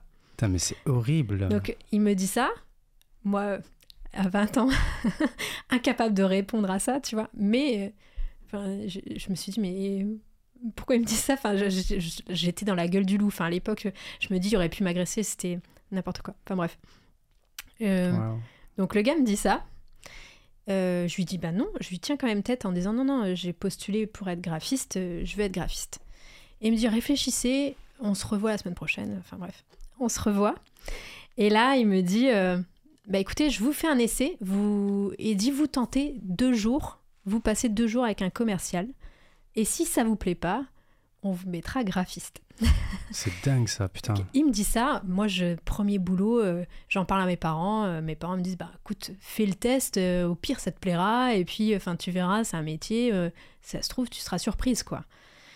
Ouais, mais ça rend ouf ça. et tu- ils m'ont dit, et puis, de toute façon, il, il t'a promis, dans tous les cas, que tu aurais l'autre boulot au cas où, tu vois. Hmm. Ok. Donc, euh, je passe deux jours horribles avec le commercial. En plus, c'est commercial à l'ancienne, euh, tu sais, la, la voiture, euh, tu rencontres des... Enfin bref, c'était oh, expérience terrible. Moi qui étais introvertie et timide, pas du tout fait pour moi ce genre de Mm. métier, tu vois. Donc, à la fin des deux jours, je vais voir ce mec et je lui dis, bah non, ça me plaît pas en fait. euh. Et là, je me souviendrai toute ma vie, parce que c'était une humiliation, mais c'était là. Je crois que c'est la plus grosse humiliation que j'ai connue en tant que salarié. Il y avait une dizaine de, de salariés qui étaient là. Et il s'est mis à hurler, à me hurler dessus, en me disant que je lui avais fait perdre son temps, que en plus il devait me payer, que c'était pas normal, que, que voilà, j'aurais dû lui dire tout de suite, alors que enfin, c'est lui qui m'avait obligé quasiment à, à faire ça, tu vois. Ouais.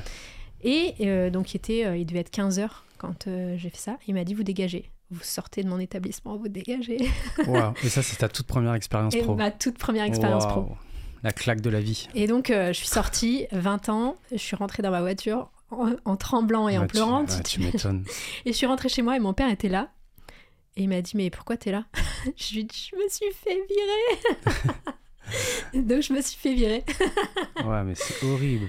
Ouais. Et tu penses que ça existe encore? Enfin, je pense que c'est sûr et certain que quand tu sors de l'école, tu as cette pression. Il faut être euh, en costard, il faut porter une mini-jupe, il faut être en talons, euh, il faut voilà, euh, bien paraître, etc. Euh, Je pense Ouais, qu'il y a alors, encore. Je pense que les- générations évoluent quand même, heureusement. Mais, euh, mais à mon époque, en tout cas, oui, il y avait cette pression-là. euh, et euh, ouais. Mais Moi, je sais pas, hein, parce que euh, je vois encore euh, des jeunes so- sortis, euh, sortis d'études quand je les vois aller bah, dans, les, dans les grandes sociétés du CAC 40, euh, par exemple. Ils sont Ah oui. voilà, en costard, cravate, Oui, etc. Et ils sont pas chill, tu vois. C'est, potentiellement, il y en a certains qui ont juste envie d'être chill et d'y aller comme ils sont, tu vois. Un Ouais, peu à la ça, McDo, ça dépend quoi. du job que tu fais, quoi. Ça- Ouais. Je pense. Hmm. Après, il y a des codes pour certains métiers auxquels c'est compliqué de. En tout cas, j'espère qu'il n'y a pas des personnes comme ce, ce type-là euh, qui vont faire des réflexions aux jeunes euh, qui sortent d'école comme ça. euh. Je pense que c'est plus compliqué aujourd'hui, quand Ouais, même. je pense. hein. Mais euh, tu sais que je l'ai revu, ce monsieur, euh, euh, bah, quand je me suis lancée en fait en business. Ouais. Ils ont, ils la boîte cherchait des freelances. Et ils m'ont contacté. Oh là là. Et j'y suis allée. Ah, t'es allé J'y suis allée, mais enfin, c'était il y a pas très longtemps. En fait, c'était il y a 2-3 ans. C'était pas au début. Et donc, j'avais déjà un peu plus de culot. Et j'y suis allée et je leur ai dit Mais vous savez que j'ai fait un essai chez vous il y a, il y a peut-être 10 ans. Et se souvenaient pas du tout. Et je lui ai expliqué. Je lui ai dit Vous m'avez viré. et je lui ai tenu tête là. Ouais. Tu vois, là, j'avais tellement la rage. Je pense Ouais, que j'aurais ouais. pu le frapper. quoi. j'avais la haine. Mais il m'a quand même regardé de la même manière qu'il m'avait regardé à l'époque. euh, Tu Oui. vois, physiquement dégueulasse. Enfin, c'était un. Enfin, c'était un pervers Un de gros toute porc, façon. quoi, finalement. Exactement ça. Ah là là. C'est triste d'entendre des histoires comme ça. Je pense qu'il y en a beaucoup moins, c'est sûr, là, en 2000, euh, 2023. Ouais. Mais, euh, Oui, mais oui, je pense qu'il y en a moins. Enfin, je, pense que J'espère. c'est- je pense que c'est beaucoup plus compliqué d'assumer d'être un gros porc aujourd'hui. Donc, ok, donc tu as eu euh, cette période de 10 ans, euh, 10 ans de salariat. Mhm. Et euh, comment tu as shifté euh, en disant, euh, Alors, les. toi qui es timide et réservé, euh, Mhm. Tu connaissais même pas l'entrepreneuriat, qu'est-ce qui t'a lancé dans ça? On va pas parler de business, mais on va plus creuser les autres Ouais. sujets, mais Bah, écoute, juste pour me- savoir comment tu as... Je me suis fait licencier économique de mon dernier job. Ok. Et c'était un peu, euh, tu vois, le, le ras-le-bol. euh, Là, il y en avait marre. J'avais cumulé trop d'expériences euh, compliquées. Mhm. Et j'avais le choix, en fait, entre euh, partir à Lille. Donc, j'avais euh, partir à Lille pour, faire, pour, pour avoir un job, ou Lille ou Paris, en sachant que j'avais deux enfants de 3 et 5 ans. Ou me recycler, tu vois, euh, ou me lancer dans le- dans l'entrepreneuriat. à l'époque, euh, je me suis dit, pour concilier euh, ma vie de famille, éviter les embouteillages le matin, les grandes villes, etc., Mhm. je vais tenter six mois d'auto-entreprise. Et je m'étais dit, euh, c'était le début en plus, c'était à l'époque, je pense qu'il y avait encore Sarkozy, il venait de lancer le, le truc en 2015, euh, bah, c'était 2015, donc je sais pas si c'est cette époque-là, mais c'était tout nouveau. Et, euh, et je me suis dit, ben, je risque rien à lancer, euh, à tester six mois, quoi. Et, Et, d'où euh, ça t'est venu Enfin, comment t'as découvert que c'était possible de se lancer? C'est mon ex-patron qui m'a dit, ben, en fait, je lui ai expliqué, je lui ai dit, écoute, moi j'ai un dilemme, c'est que je trouve pas de job de près de chez moi. Et ça me crève le cœur de mettre mes enfants de 6h du mat à, à 19h30 le soir chez une nounou et de plus les voir. Hmm. Et mon patron me dit Mais pourquoi tu te mets pas à ton compte? Enfin, mon ex-patron. Ouais. Et, euh, et en fait, euh, sur le moment, je dis Bah non, euh, euh, non, moi non. Ouais. moi, c'est pas pour moi, quoi. Et en fait, j'ai fait le cheminement et je me suis dit Ben. Alors, il y a patron et patron, tu vois. Ouais, ouais, ouais. Et tu te dis, eh ben, en tant qu'indépendant, euh, pourquoi pas et tout. Donc, euh, au début, c'était une réflexion. Ensuite, j'ai creusé. Et puis, en fait, j'avais une compétence que d'autres n'avaient pas sur un logiciel. Et euh, j'avais mis ça sur Viadeo à l'époque. Ça existe encore, je crois. Ah, je sais pas, mais je, crois suis plus. Mais, euh, mais à l'époque, en fait, il y a un grand groupe qui est venu me chercher en me disant on a besoin de freelance dans ce, cette techno-là. Et j'étais pas encore lancée, j'avais mis en cours de lancement, je crois, euh, sur mon profil. Et ils m'ont dit est-ce qu'on peut se voir et tout ça? Et je leur ai expliqué, je dis bah, j'ai pas de statut, j'avais prévu de me lancer en début d'année prochaine, c'était en fin d'année, tu vois. Mhm. Et euh, ils m'ont dit bah, c'est pas grave, il y a le portage salarial, euh, vous allez faire ça. Et donc Ah, j'ai t'as fait, du euh, portage salarial à ce fait- moment-là déjà Ouais, j'ai Ah, fait putain. deux mois de portage salarial juste pour avoir cette mission-là. Très, euh, Et du coup, ça, quand j'ai vu la com qui prenait, j'ai dit, moi, je lance mon entreprise pour, pour Ouais. avoir 100%, euh, 100 du, du revenu. Et c'est comme ça que je me suis lancée. D'accord, t'étais presta du coup T'avais Ouais. un TJM alors, j'ai pas fait longtemps, j'ai fait 8 mois, ouais. 8 mois de TGM, c'était un enfer pour moi. Pourquoi? Alors, je vais pas donner le nom de la boîte, mais c'était un grand groupe euh, qui allait très mal. Du Mhm. coup, t'imagines bien que l'ambiance était terrible. euh, Ouais. Et donc, euh, donc, je revivais mes années de salarié, quoi. donc, je, je me suis dit, mais je me suis lancée là-dedans pour avoir un équilibre. Et en plus, c'était à Croix, donc à côté de Lille. Mm. Donc, je devais en plus me taper euh, bah, les allers-retours que je voulais éviter normalement Ah oui. en me lançant dans Ouais, le business. ouais. Donc, en gros, j'avais euh, aucun avantage du- de l'entrepreneuriat à cette époque-là. T'étais freelance en fait. En gros, Ouais, j'ai été presta, freelance, euh, euh, ouais. euh, alors je dirais six mois à temps plein. Après, j'ai commencé à négocier en disant je peux travailler chez moi en, en partie. Tu vois, j'ai demandé en disant j'ai d'autres clients, euh, est-ce Hmm, que je peux. hmm. Mais oui, la première année était vraiment difficile. Et après ça, t'as continué sur quoi? Sur la prestat de service comme ça? Ou Non, tu t'es plus après- dirigé vers le solopreneuriat, tu gères ton truc toute seule, t'as pas besoin de. Ouais, alors moi, en fait, euh, après cette mission-là, c'est la seule mission que j'ai pris en régie. Hmm. Euh, et au TJM d'ailleurs. C'est la seule parce que c'était la plus horrible. De- mais je pense que c'était pire que le salariat, tu vois, pour moi. C'était Ah vraiment, ouais. je l'ai vraiment très très mal vécu. Mais euh, et du coup, j'ai enchaîné en me disant c'est pas grave, je vais faire autrement. Euh, je vais travailler de chez moi, je vais imposer ça et je vais aller chercher mes clients moi-même. D'accord. et voilà. Et du coup, ça. J'aime pas parler de business, mais c'est pas grave. Du coup, ça a bien marché. Enfin, toute la suite, c'est quoi? Tu t'es dirigé vers le soloprenariat, entrepreneuriat, t'as cherché tes clients, etc. Ouais, euh, ouais, ouais, ça s'est fait. Alors euh, j'ai commencé par faire des réseaux type euh, BNI. Tu vois, ouais. parce que c'était en 2015, hein, il n'y avait pas encore. euh, tu bah, vois, Il y avait The Family 2015. Ouais, mais moi j'étais dans ma pas- campagne. Ouais, tu tu regardais pas, t'a- t'allais pas sur YouTube. J'étais pas euh, génération internet, tu vois. Je Ok. je suis pas génération. Ouais, c'était pas mon. On a le même âge. hein. Oui, non, mais je veux dire, j'avais pas le réflexe, euh, ce Ouais. réflexe-là, tu vois. Ok. Pendant très longtemps. Mm. Ouais. J'ai pas été biberonnée en mode start-up, euh, tu vois, c'était pas mon univers, donc. euh, Ouais. ouais. Ok. Donc, du coup, t'es euh... travailloman. Enfin, tu, tu travailles beaucoup. ouais. T'adores ça. Ouais. Du coup, bah, j'imagine que t'as charbonné quand même pas mal pour réussir à te construire là jusqu'à maintenant et te faire tes 100 000 euros par an, peu importe. Euh, comment tu gères une vie de famille avec euh, Alors, Parce que en vrai, tu vois, moi par exemple, comme euh, tu vas pas m'aimer, mais je dis que j'ai pas beaucoup d'énergie. Me dire, je me rajoute des gamins, j'ai un mari, etc. Enfin, je dois gérer finalement une vie de couple aussi parce que c'est, tu vois, c'est compliqué de tout gérer en même temps. Comment tu t'en es sorti? Ça m'intéresse. Tu donnes des petites astuces là aux personnes qui nous écoutent parce que c'est compliqué la vie de couple, je trouve, dans l'entrepreneuriat, quand on aime le travail et en plus avoir des enfants, j'imagine même pas. Euh, j'ai pas de. J'ai pas de solution toute faite. Euh, je- Oui, c'est compliqué. Euh, je vais pas dire le contraire. Je pense qu'il y a eu des temps d'adaptation, tu vois, les premières années. Il a fallu que tout le monde prenne sa place. Maintenant, mon mari prend beaucoup aussi, enfin tu vois, lui aussi gère la famille. En fait, ce qui me fait rire dans ce genre de questions, c'est que je me pose toujours, je me demande toujours, alors c'est parce que c'est toi, Mike, que je t'aime bien, mais je me demande toujours si on pose le même genre de questions aux hommes. De savoir Je si pose- tu arrives à, à concilier euh, ta vie Mm. de famille et, et ta vie euh, d'entrepreneur. moi, je pose la même question au bien. mec. C'est bien. Parce que, euh, en fait, Moi, je j'ai pas reçu de personne qui avait une famille, je crois, pour l'instant. Une copine, mais pas une famille. Hmm. Mais je pose euh, tout le temps la même question parce que ça m'intéresse pour moi, en fait. Hmm. non, mais en fait, après, de toute façon, une fois que tu es dedans, tu plus le choix, j'ai envie de te dire. Donc, euh, donc tu gères comme tu peux, avec euh, qualité-défaut. Enfin, euh, je peux pas dire que tout est rose tout le temps, en fait. Oui, voilà, c'est pour ça. C'est juste, justement pour gérer ces tensions, des fois, quand bah, il y a trop de pression et que. Enfin, en fait, je- en fait c'est pour m'aider moi, perso. J'adore. non, mais alors, alors il te faut, il te faut des échappatoires, j'ai envie de dire. Hmm. Euh, moi, je fais beaucoup de sport, euh, j'en ai besoin euh, pour évacuer le stress, pour, pour, pour me faire du bien à moi, tu vois. Parce que tu as eu un burn-out. Oui, j'en ai eu un. C'était à quel moment? À la fin de ma première année de... en société. J'ai fait six mois donc de solo de d'auto-entreprise avec le TJM, etc.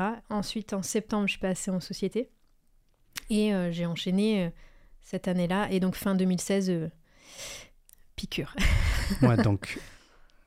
On va essayer de- je vais essayer de raccrocher les wagons. Donc, tu as eu le burn-out euh, et tu avais déjà tes enfants. Ouais. Mm, Donc déjà, euh, De toute façon, c'est ça qui est. C'est la gestion de l'ensemble qui a fait que ça a ça a pété. explosé, ouais. ouais. Ouais, c'était pas trop de charge de travail. Mais à l'époque, à l'époque, en fait, alors quand je me suis lancée, donc j'avais la rage, je voulais pas, mais je voulais pas échouer, c'était pas possible. Donc je voulais absolument euh, tout exploser, donc je prenais tout, tous les contrats possibles, imaginables. Je sens encore le, la, la rage qui est je l'ai toujours, mais, Ouais. mais à cette époque-là, c'était euh, malsain. Ouais, ouais. C'était malsain là. À, à cette époque-là, j'avais, vraiment une colère euh, forte, tu vois. Ok. Et, euh, et du coup, j'avais aussi plein. En fait, je connaissais pas du tout le milieu de l'entrepreneuriat, donc euh, je disais jamais non. Euh, mes tarifs étaient pas bons, donc j'avais. Enfin, j'avais plein de missions qui finalement étaient pas rentables du tout, plus les enfants à gérer, plus euh, l'équilibre. En fait, c'est comme euh, quand tu fais des enfants, tu as un temps où tu as besoin de trouver l'équilibre avec ton mari euh, et pour que tout le monde ait sa place dans la famille, tu vois. Et ben quand tu crées ta boîte avec des enfants et un mari, c'est un peu pareil. Tu as un temps où tu t'as plus les mêmes habitudes, donc il faut que tout le monde euh, retrouve sa stabilité. Mm. Et donc euh, la première année, ouais, c'était très très compliqué. Très dur. T'as eu ce reproche, euh, pas reproche, mais euh, tu passes plus de temps avec nous. euh, Non. Non. Non, non. Alors, euh, pour le coup, mon entourage, que ce soit mes parents, la nounou, mon mari, mes enfants. mes enfants étaient petits, mais personne m'a. Tout le monde m'a soutenu, tu vois. Ah, C'est vraiment. C'était personnel. C'était une culpabilité personnelle. et donc le burn-out, c'est quoi pour toi? C'était un- c'était quoi? C'était que le travail ou c'était le- cet ensemble? Non, c'était. Alors, je pense y Tu l'as identifié là avec le recul? Je pense que c'était le stress euh, que je me suis mis à moi pour réussir. je pense que j'ai. Parce que je travaillais jour et nuit, euh, j'étais totalement incapable de. En fait, j'étais limite. Je voulais plus m'arrêter de travailler. Tellement j'avais peur d'échouer, je pense. Donc, euh, je, je- c'était obsessionnel, c'était vraiment beaucoup trop. Et, Un stress financier ou pas? Certainement. Mais en fait, j'ai jamais eu de, de vrais problèmes. En fait, depuis qu'on travaille avec mon mari, mon mari gagne bien sa vie, on n'a jamais eu de problème financier. Donc, euh, il n'y avait pas de vrai motif financier. Mais moi, j'avais besoin de me prouver des choses, tu vois. T'avais déjà repris les decks à ce moment-là? Non, Ah non, c'est très récent, non, les non, decks. c'est les decks, c'était il y a, c'était 2020-2021. Donc t'as toujours eu ce truc que j'ai besoin de me prouver des choses à moi-même? Oui, mais ça. Encore maintenant? Oui. Et du coup, euh, ce, ce, ce burn-out, ça s'est manifesté comment? Et comment tu t'en es sorti Alors, bah, j'ai été, euh, je suis tombée très malade. C'est-à-dire? Un matin, euh, vraiment bah, très très malade, mais à, à presque plus pouvoir marcher. Donc je suis allée chez mon médecin, qui était un médecin de famille. Hmm. Et lui me connaissait. Le- il connaissait aussi mon quotidien. Et il m'avait Hmm. déjà euh, dit plusieurs fois, Sophie, euh, je crois que tu travailles trop, je crois qu'avec les enfants, il faut ralentir et tout ça. Et j'avais pas écouté. De toute façon, euh, j'écoutais personne. J'écoute toujours euh, pas grand monde, mais et, euh, et là, bon, euh, il a cherché quand même. Il m'a fait faire, il m'a fait des prises de sang. Euh, il a cherché voir s'il y avait quelque chose. Il y avait rien. Hmm. Et donc il m'a dit, euh, écoute, euh, euh, on va te mettre sous piqûre. Soit tu ralentis, euh, soit t'exploses en fait. À un moment, tu vas être hospitalisé. Donc j'ai ralenti. Et là, j'ai vraiment pris. euh, je crois que c'est la première fois où j'ai pris du recul et où j'ai dit non à certains clients. Et que la santé, c'est important. Ouais, alors euh, franchement, c'était très difficile parce que comme je suis accro au travail, Hmm. le fait qu'on me dise t'es obligé d'arrêter complètement, t'as une frustration. C'est un peu comme une drogue en fait. Donc euh, du coup, t'es en manque euh, de travail et puis t'as une culpabilité. Donc euh, j'ai eu, ouais, j'ai eu du mal à gérer cette période-là. Hmm. Mais j'ai eu de un vrai arrêt pendant 15 jours, on va dire, où j'ai été obligée d'arrêter. Hmm. Et après, j'ai repris euh, doucement. Mais là, par contre, j'ai aménagé. En fait, ça a changé tout mon business après. Parce que. Et ta vie, j'imagine. Et ma Le- vie, oui, le- forcément. Cette prise de euh, recul. mais du coup, en fait, à partir de ce moment-là, je me suis dit, plus jamais on m'arrête, on m'arrête de travailler. tu vois Donc, Je me suis pas dit euh, que j'avais fait une bêtise et tout. hein. C'est après, longtemps après, que je me suis rendu compte que c'était moi qui avais abusé. Mais à cette époque-là, j'étais en colère qu'on m'ait arrêté. Donc j'ai dit, ok, euh, je vais reprendre avec le rythme que vous m'imposez. Mais par contre, il faut que je reprenne, tu vois. Et donc j'ai mis des choses en place. euh, C'est là où je me suis dit, je vais faire du sport. je vais faire des pauses. J'ai pris un chien pour aller la, la promener tous les midis. Non, mais parce que je sortais pas. Donc, euh, donc là, j'ai pris un, je me suis dit, bah, ok, je prends un chien, je vais la sortir, je vais faire des vraies pauses. euh, Je vais dire non à certains clients. Enfin, tu vois, il y a- il y a- c'est- la première fois que j'entends ça. Je prends un chien juste pour pouvoir arrêter de non, travailler. alors j'avais envie d'avoir un chien, mais, mais euh, c'était un prétexte en fait, le fait de Mm. travailler de chez soi et, et, et tu sors plus en fait à un moment, enfin quand t'es comme moi, que t'es- un- une obsession du travail, euh, moi je pouvais oublier de manger. Hein. Je peux comprendre un petit peu. J'ai pas d'énergie, mais je suis obsédé par me prouver des choses. Ouais. Ouais. Ok. Et euh, donc, du coup, suite à ça, tu as mis des choses en place dans ta vie pour euh, être un peu plus équilibré, quoi. Enfin, pour, euh, Ouais, même alors si tu travailles encore beaucoup. C'est quoi une routine de Sophie, là, si je te pose la question? Une routine dans la vie de Sophie? alors, une routine dans la vie de Sophie. bah, une écoute, journée, une journée idéale. Vas-y, ta journée idéale. Euh, donc le matin, le matin je me lève euh, les- avec les enfants, etc. La douche, euh, le petit déj. C'est pas moi qui ramène les enfants. On s'est mis d'accord. À l'époque, c'était moi qui, qui faisais aller et retour, donc qui déposait, qui allait rechercher mes enfants. Euh, mais il y avait une frustration parce que je bossais pas assez. Il est gentil, ton mari. Ah, il est adorable, ouais, pour le coup. Non, non, mais parce qu'il y a, il y, a, il y a des périodes, quand c'était des périodes speed, je travaillais très tôt le matin. Genre, je pouvais me lever à, à 4 heures et travailler à 5 heures euh, jusqu'à 18 heures. Mhm. mais tu vois, il y avait des périodes où euh, je travaillais énormément et du coup, j'avais besoin soit du matin, soit du soir. Comme je suis beaucoup plus du matin que du soir, j'avais demandé à mon mari d'équilibrer euh, les allers-retours. Mm. Donc depuis euh, des années, en fait, c'est mon mari qui ramène les enfants à l'école le matin et euh, le soir, euh, c'est moi qui vais les rechercher. Et entre deux, ben, je travaille. Ok. Ok, et tu vas marcher, tu fais des pauses, t'as ton Alors, chien. Le midi, donc je déjeune, je précise quand même. Je mange un petit Non, peu. je fais une heure de pause, je déjeune, enfin je, ouais, voilà, je mange et je vais promener le chien euh, entre 20 minutes et 30 minutes. Euh, je vais chercher mes enfants à l'école à 16h45 et souvent je retravaille jusqu'à 18h.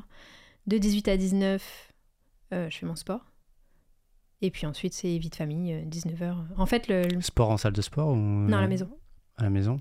Et parce que tu habites dans la nature, c'est ça un petit peu? Tu, Ouais. peux, tu peux sortir très vite et t'évader, euh, C'est ça, tout à fait. un peu dans le spirituel ou pas du tout? Méditation, etc. Non, j'ai essayé, mais j'ai pas la patience. Hmm. Hyperactif Peut-être, je sais pas. Jamais, j'en sais rien. Oui, excuse-moi, je t'ai coupé. Donc le soir arrive et là, détente, déconnexion un peu avec ton mari, euh, Ouais, c'est ça. Mm. Netflix. euh. Oui, Netflix, ouais, ouais, la plupart du temps, ouais. Mm. Parce que c'est vrai, enfin, je te vois, tu es très actif sur LinkedIn, on a l'impression que tu travailles tout le temps, enfin que... J'ai l'impression que tu gères bien ton temps. Alors, je suis assez militaire, ouais. Ouais. Euh, faut, ouais, faut que, ouais, ouais, je suis, je suis très, très organisée. Ben, en, en ayant eu ce burn-out. T'en as eu un ou deux?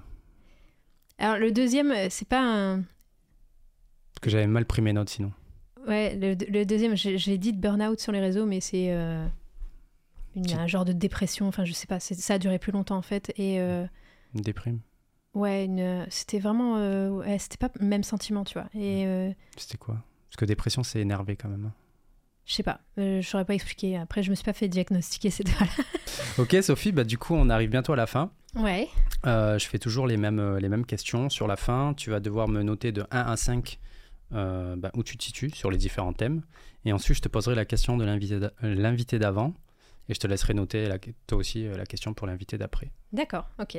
Mais personne ne sait qui écrit quoi pour qui. Donc tu ne D'accord. sauras pas qui t'a posé la question. Ok. Si tu devais te donner une note de 1 à 5 en amour, Euh, 1 étant euh, la note la plus basse, 5 étant euh, un amour pour mon mari ou? En général, amour, euh, mari, amitié. euh, Je vais dire Enfin, 3. pas amitié, mais amour. euh, Trois. Trois C'est pas bien? Non, non, c'est pas que c'est pas bien. Je sais pas. Qu'est-ce qui te manquerait pour euh, aller à 4 Bah, ça dépend. En fait, je. Est-ce que c'est. Euh, L'amour dans ta vie en général, l'amour que tu reçois, etc. que T'es je pas- reçois que tu ou reçois, que, je tu, donne que ou- tu reçois, que tu donnes à tes parents. euh, la Bon, part de on n'a jamais assez d'amour, je dirais. Donc, euh, non, 3, je reste sur mon 3. D'accord. Donc tu considères que tu en as Il n'y en a pas assez encore. Ouais, moi, moi, j'aime bien ce sentiment. Ouais. Le aimer et être aimé, je trouve que c'est magnifique. Et tu vis, on vit pour ça, non? Non, mais totalement. Alors qu'avant, j'étais un peu en mode euh, travail avant tout, carrière avant tout. Ah, mais moi, le- j'adore travailler, mais, mais, mais je pense que ouais, principal pour moi, c'est l'amour en fait. Sans ça, il n'y a rien. bah, je pense que tu es vite malheureux. Si Ouais. personne t'aime ou si toi, tu aimes personne, euh, c'est triste. Euh, en amitié, du coup Zéro La question.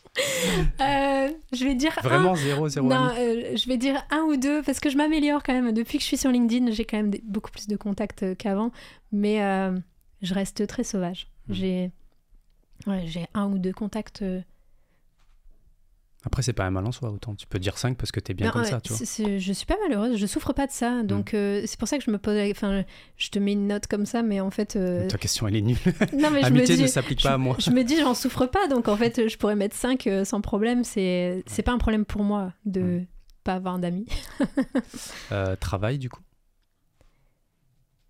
Euh, bah, c'est toujours pareil, parce que bon, je vais te mettre 4 sur 5, euh, parce que j'adore euh, ce que je fais et que, et que je- j'ai une énergie qui, en ce moment, là, j'ai envie de tout exploser. Enfin, tu vois. Trop donc, cool. donc je, je suis dans un bon mood. Après, euh, je pense que je suis pas arrivée euh, là où j'ai envie d'aller, donc euh, on verra. T'as envie d'aller où? Le plus loin possible. Hmm. Ok. Je vais te poser la question que je découvre en même temps que toi. Ah, Question assez simple. Pourquoi as-tu accepté mon invitation sur le podcast? Et c'est pas moi qui ai écrit ça. ah, bah écoute, euh, Réponds sincèrement. Parce que je t'aime bien, Mike. non, non, bah écoute, euh, tu me l'as proposé. euh, au début, je me suis dit, ah non, il faut que j'aille à Paris. Euh, et puis, je te connaissais pas très bien, donc je me suis dit, est-ce que je vais. Est-ce que j'ai envie d'y aller? Et puis, euh, et puis finalement, je me suis dit, bon, allez, Mm. je, je sors de ma zone de confort et, et j'y vais. Donc, non, ça s'est fait un peu naturellement finalement. Surtout que c'est pas simple quand Non, t'es pas habitué à faire de la vidéo. J'ai douté quand même. hein, Ouais, euh, normal. bah, avant de te dire oui, d'ailleurs, euh, Ouais, ouais. je crois que je t'ai pas répondu et c'était dans le groupe et Thibaut a relancé en disant Sophie, Ah t'as pas répondu. Ouais. Ah, Je crois j'ai- Thibaut avait mis euh, t'as pas répondu à Mike et, et je me suis dit mince, il, va, il faut que je réponde. Et Ah moi, je... en fait, quand on me pose une question malaisante, comme là, tu m'avais proposé le podcast. Euh, je prends le temps de répondre. Je réponds pas tout de suite parce que sinon je vais dire non. Je vais dire non, non, non, non. et alors que après je vais peut-être le regretter, tu vois. Donc euh, Hmm. du coup, je préfère avoir un peu de réflexion euh, en me disant bon, prends le temps. Bah, tu vois, j'avais même pas capté que Ouais, mais t'avais pas répondu. c'est plutôt l'ancienne timide qui, qui, qui aurait dit non tout de suite. Ouais. Et puis après, je me suis dit, bon, en fait, j'ai envie d'y aller. c'est rigolo. Et puis ça va faire du contenu. Et ça fera du contenu, ouais. C'était super. Je te remercie énormément. Merci à toi. Et puis, on répète encore une fois, n'oubliez pas de mettre les 5 étoiles sur Apple Podcasts, Spotify, mettre des commentaires sur YouTube. On se lance à peine, donc euh, même s'il y a la petite intro au début, je vous le redis en fin de vidéo. Salut, salut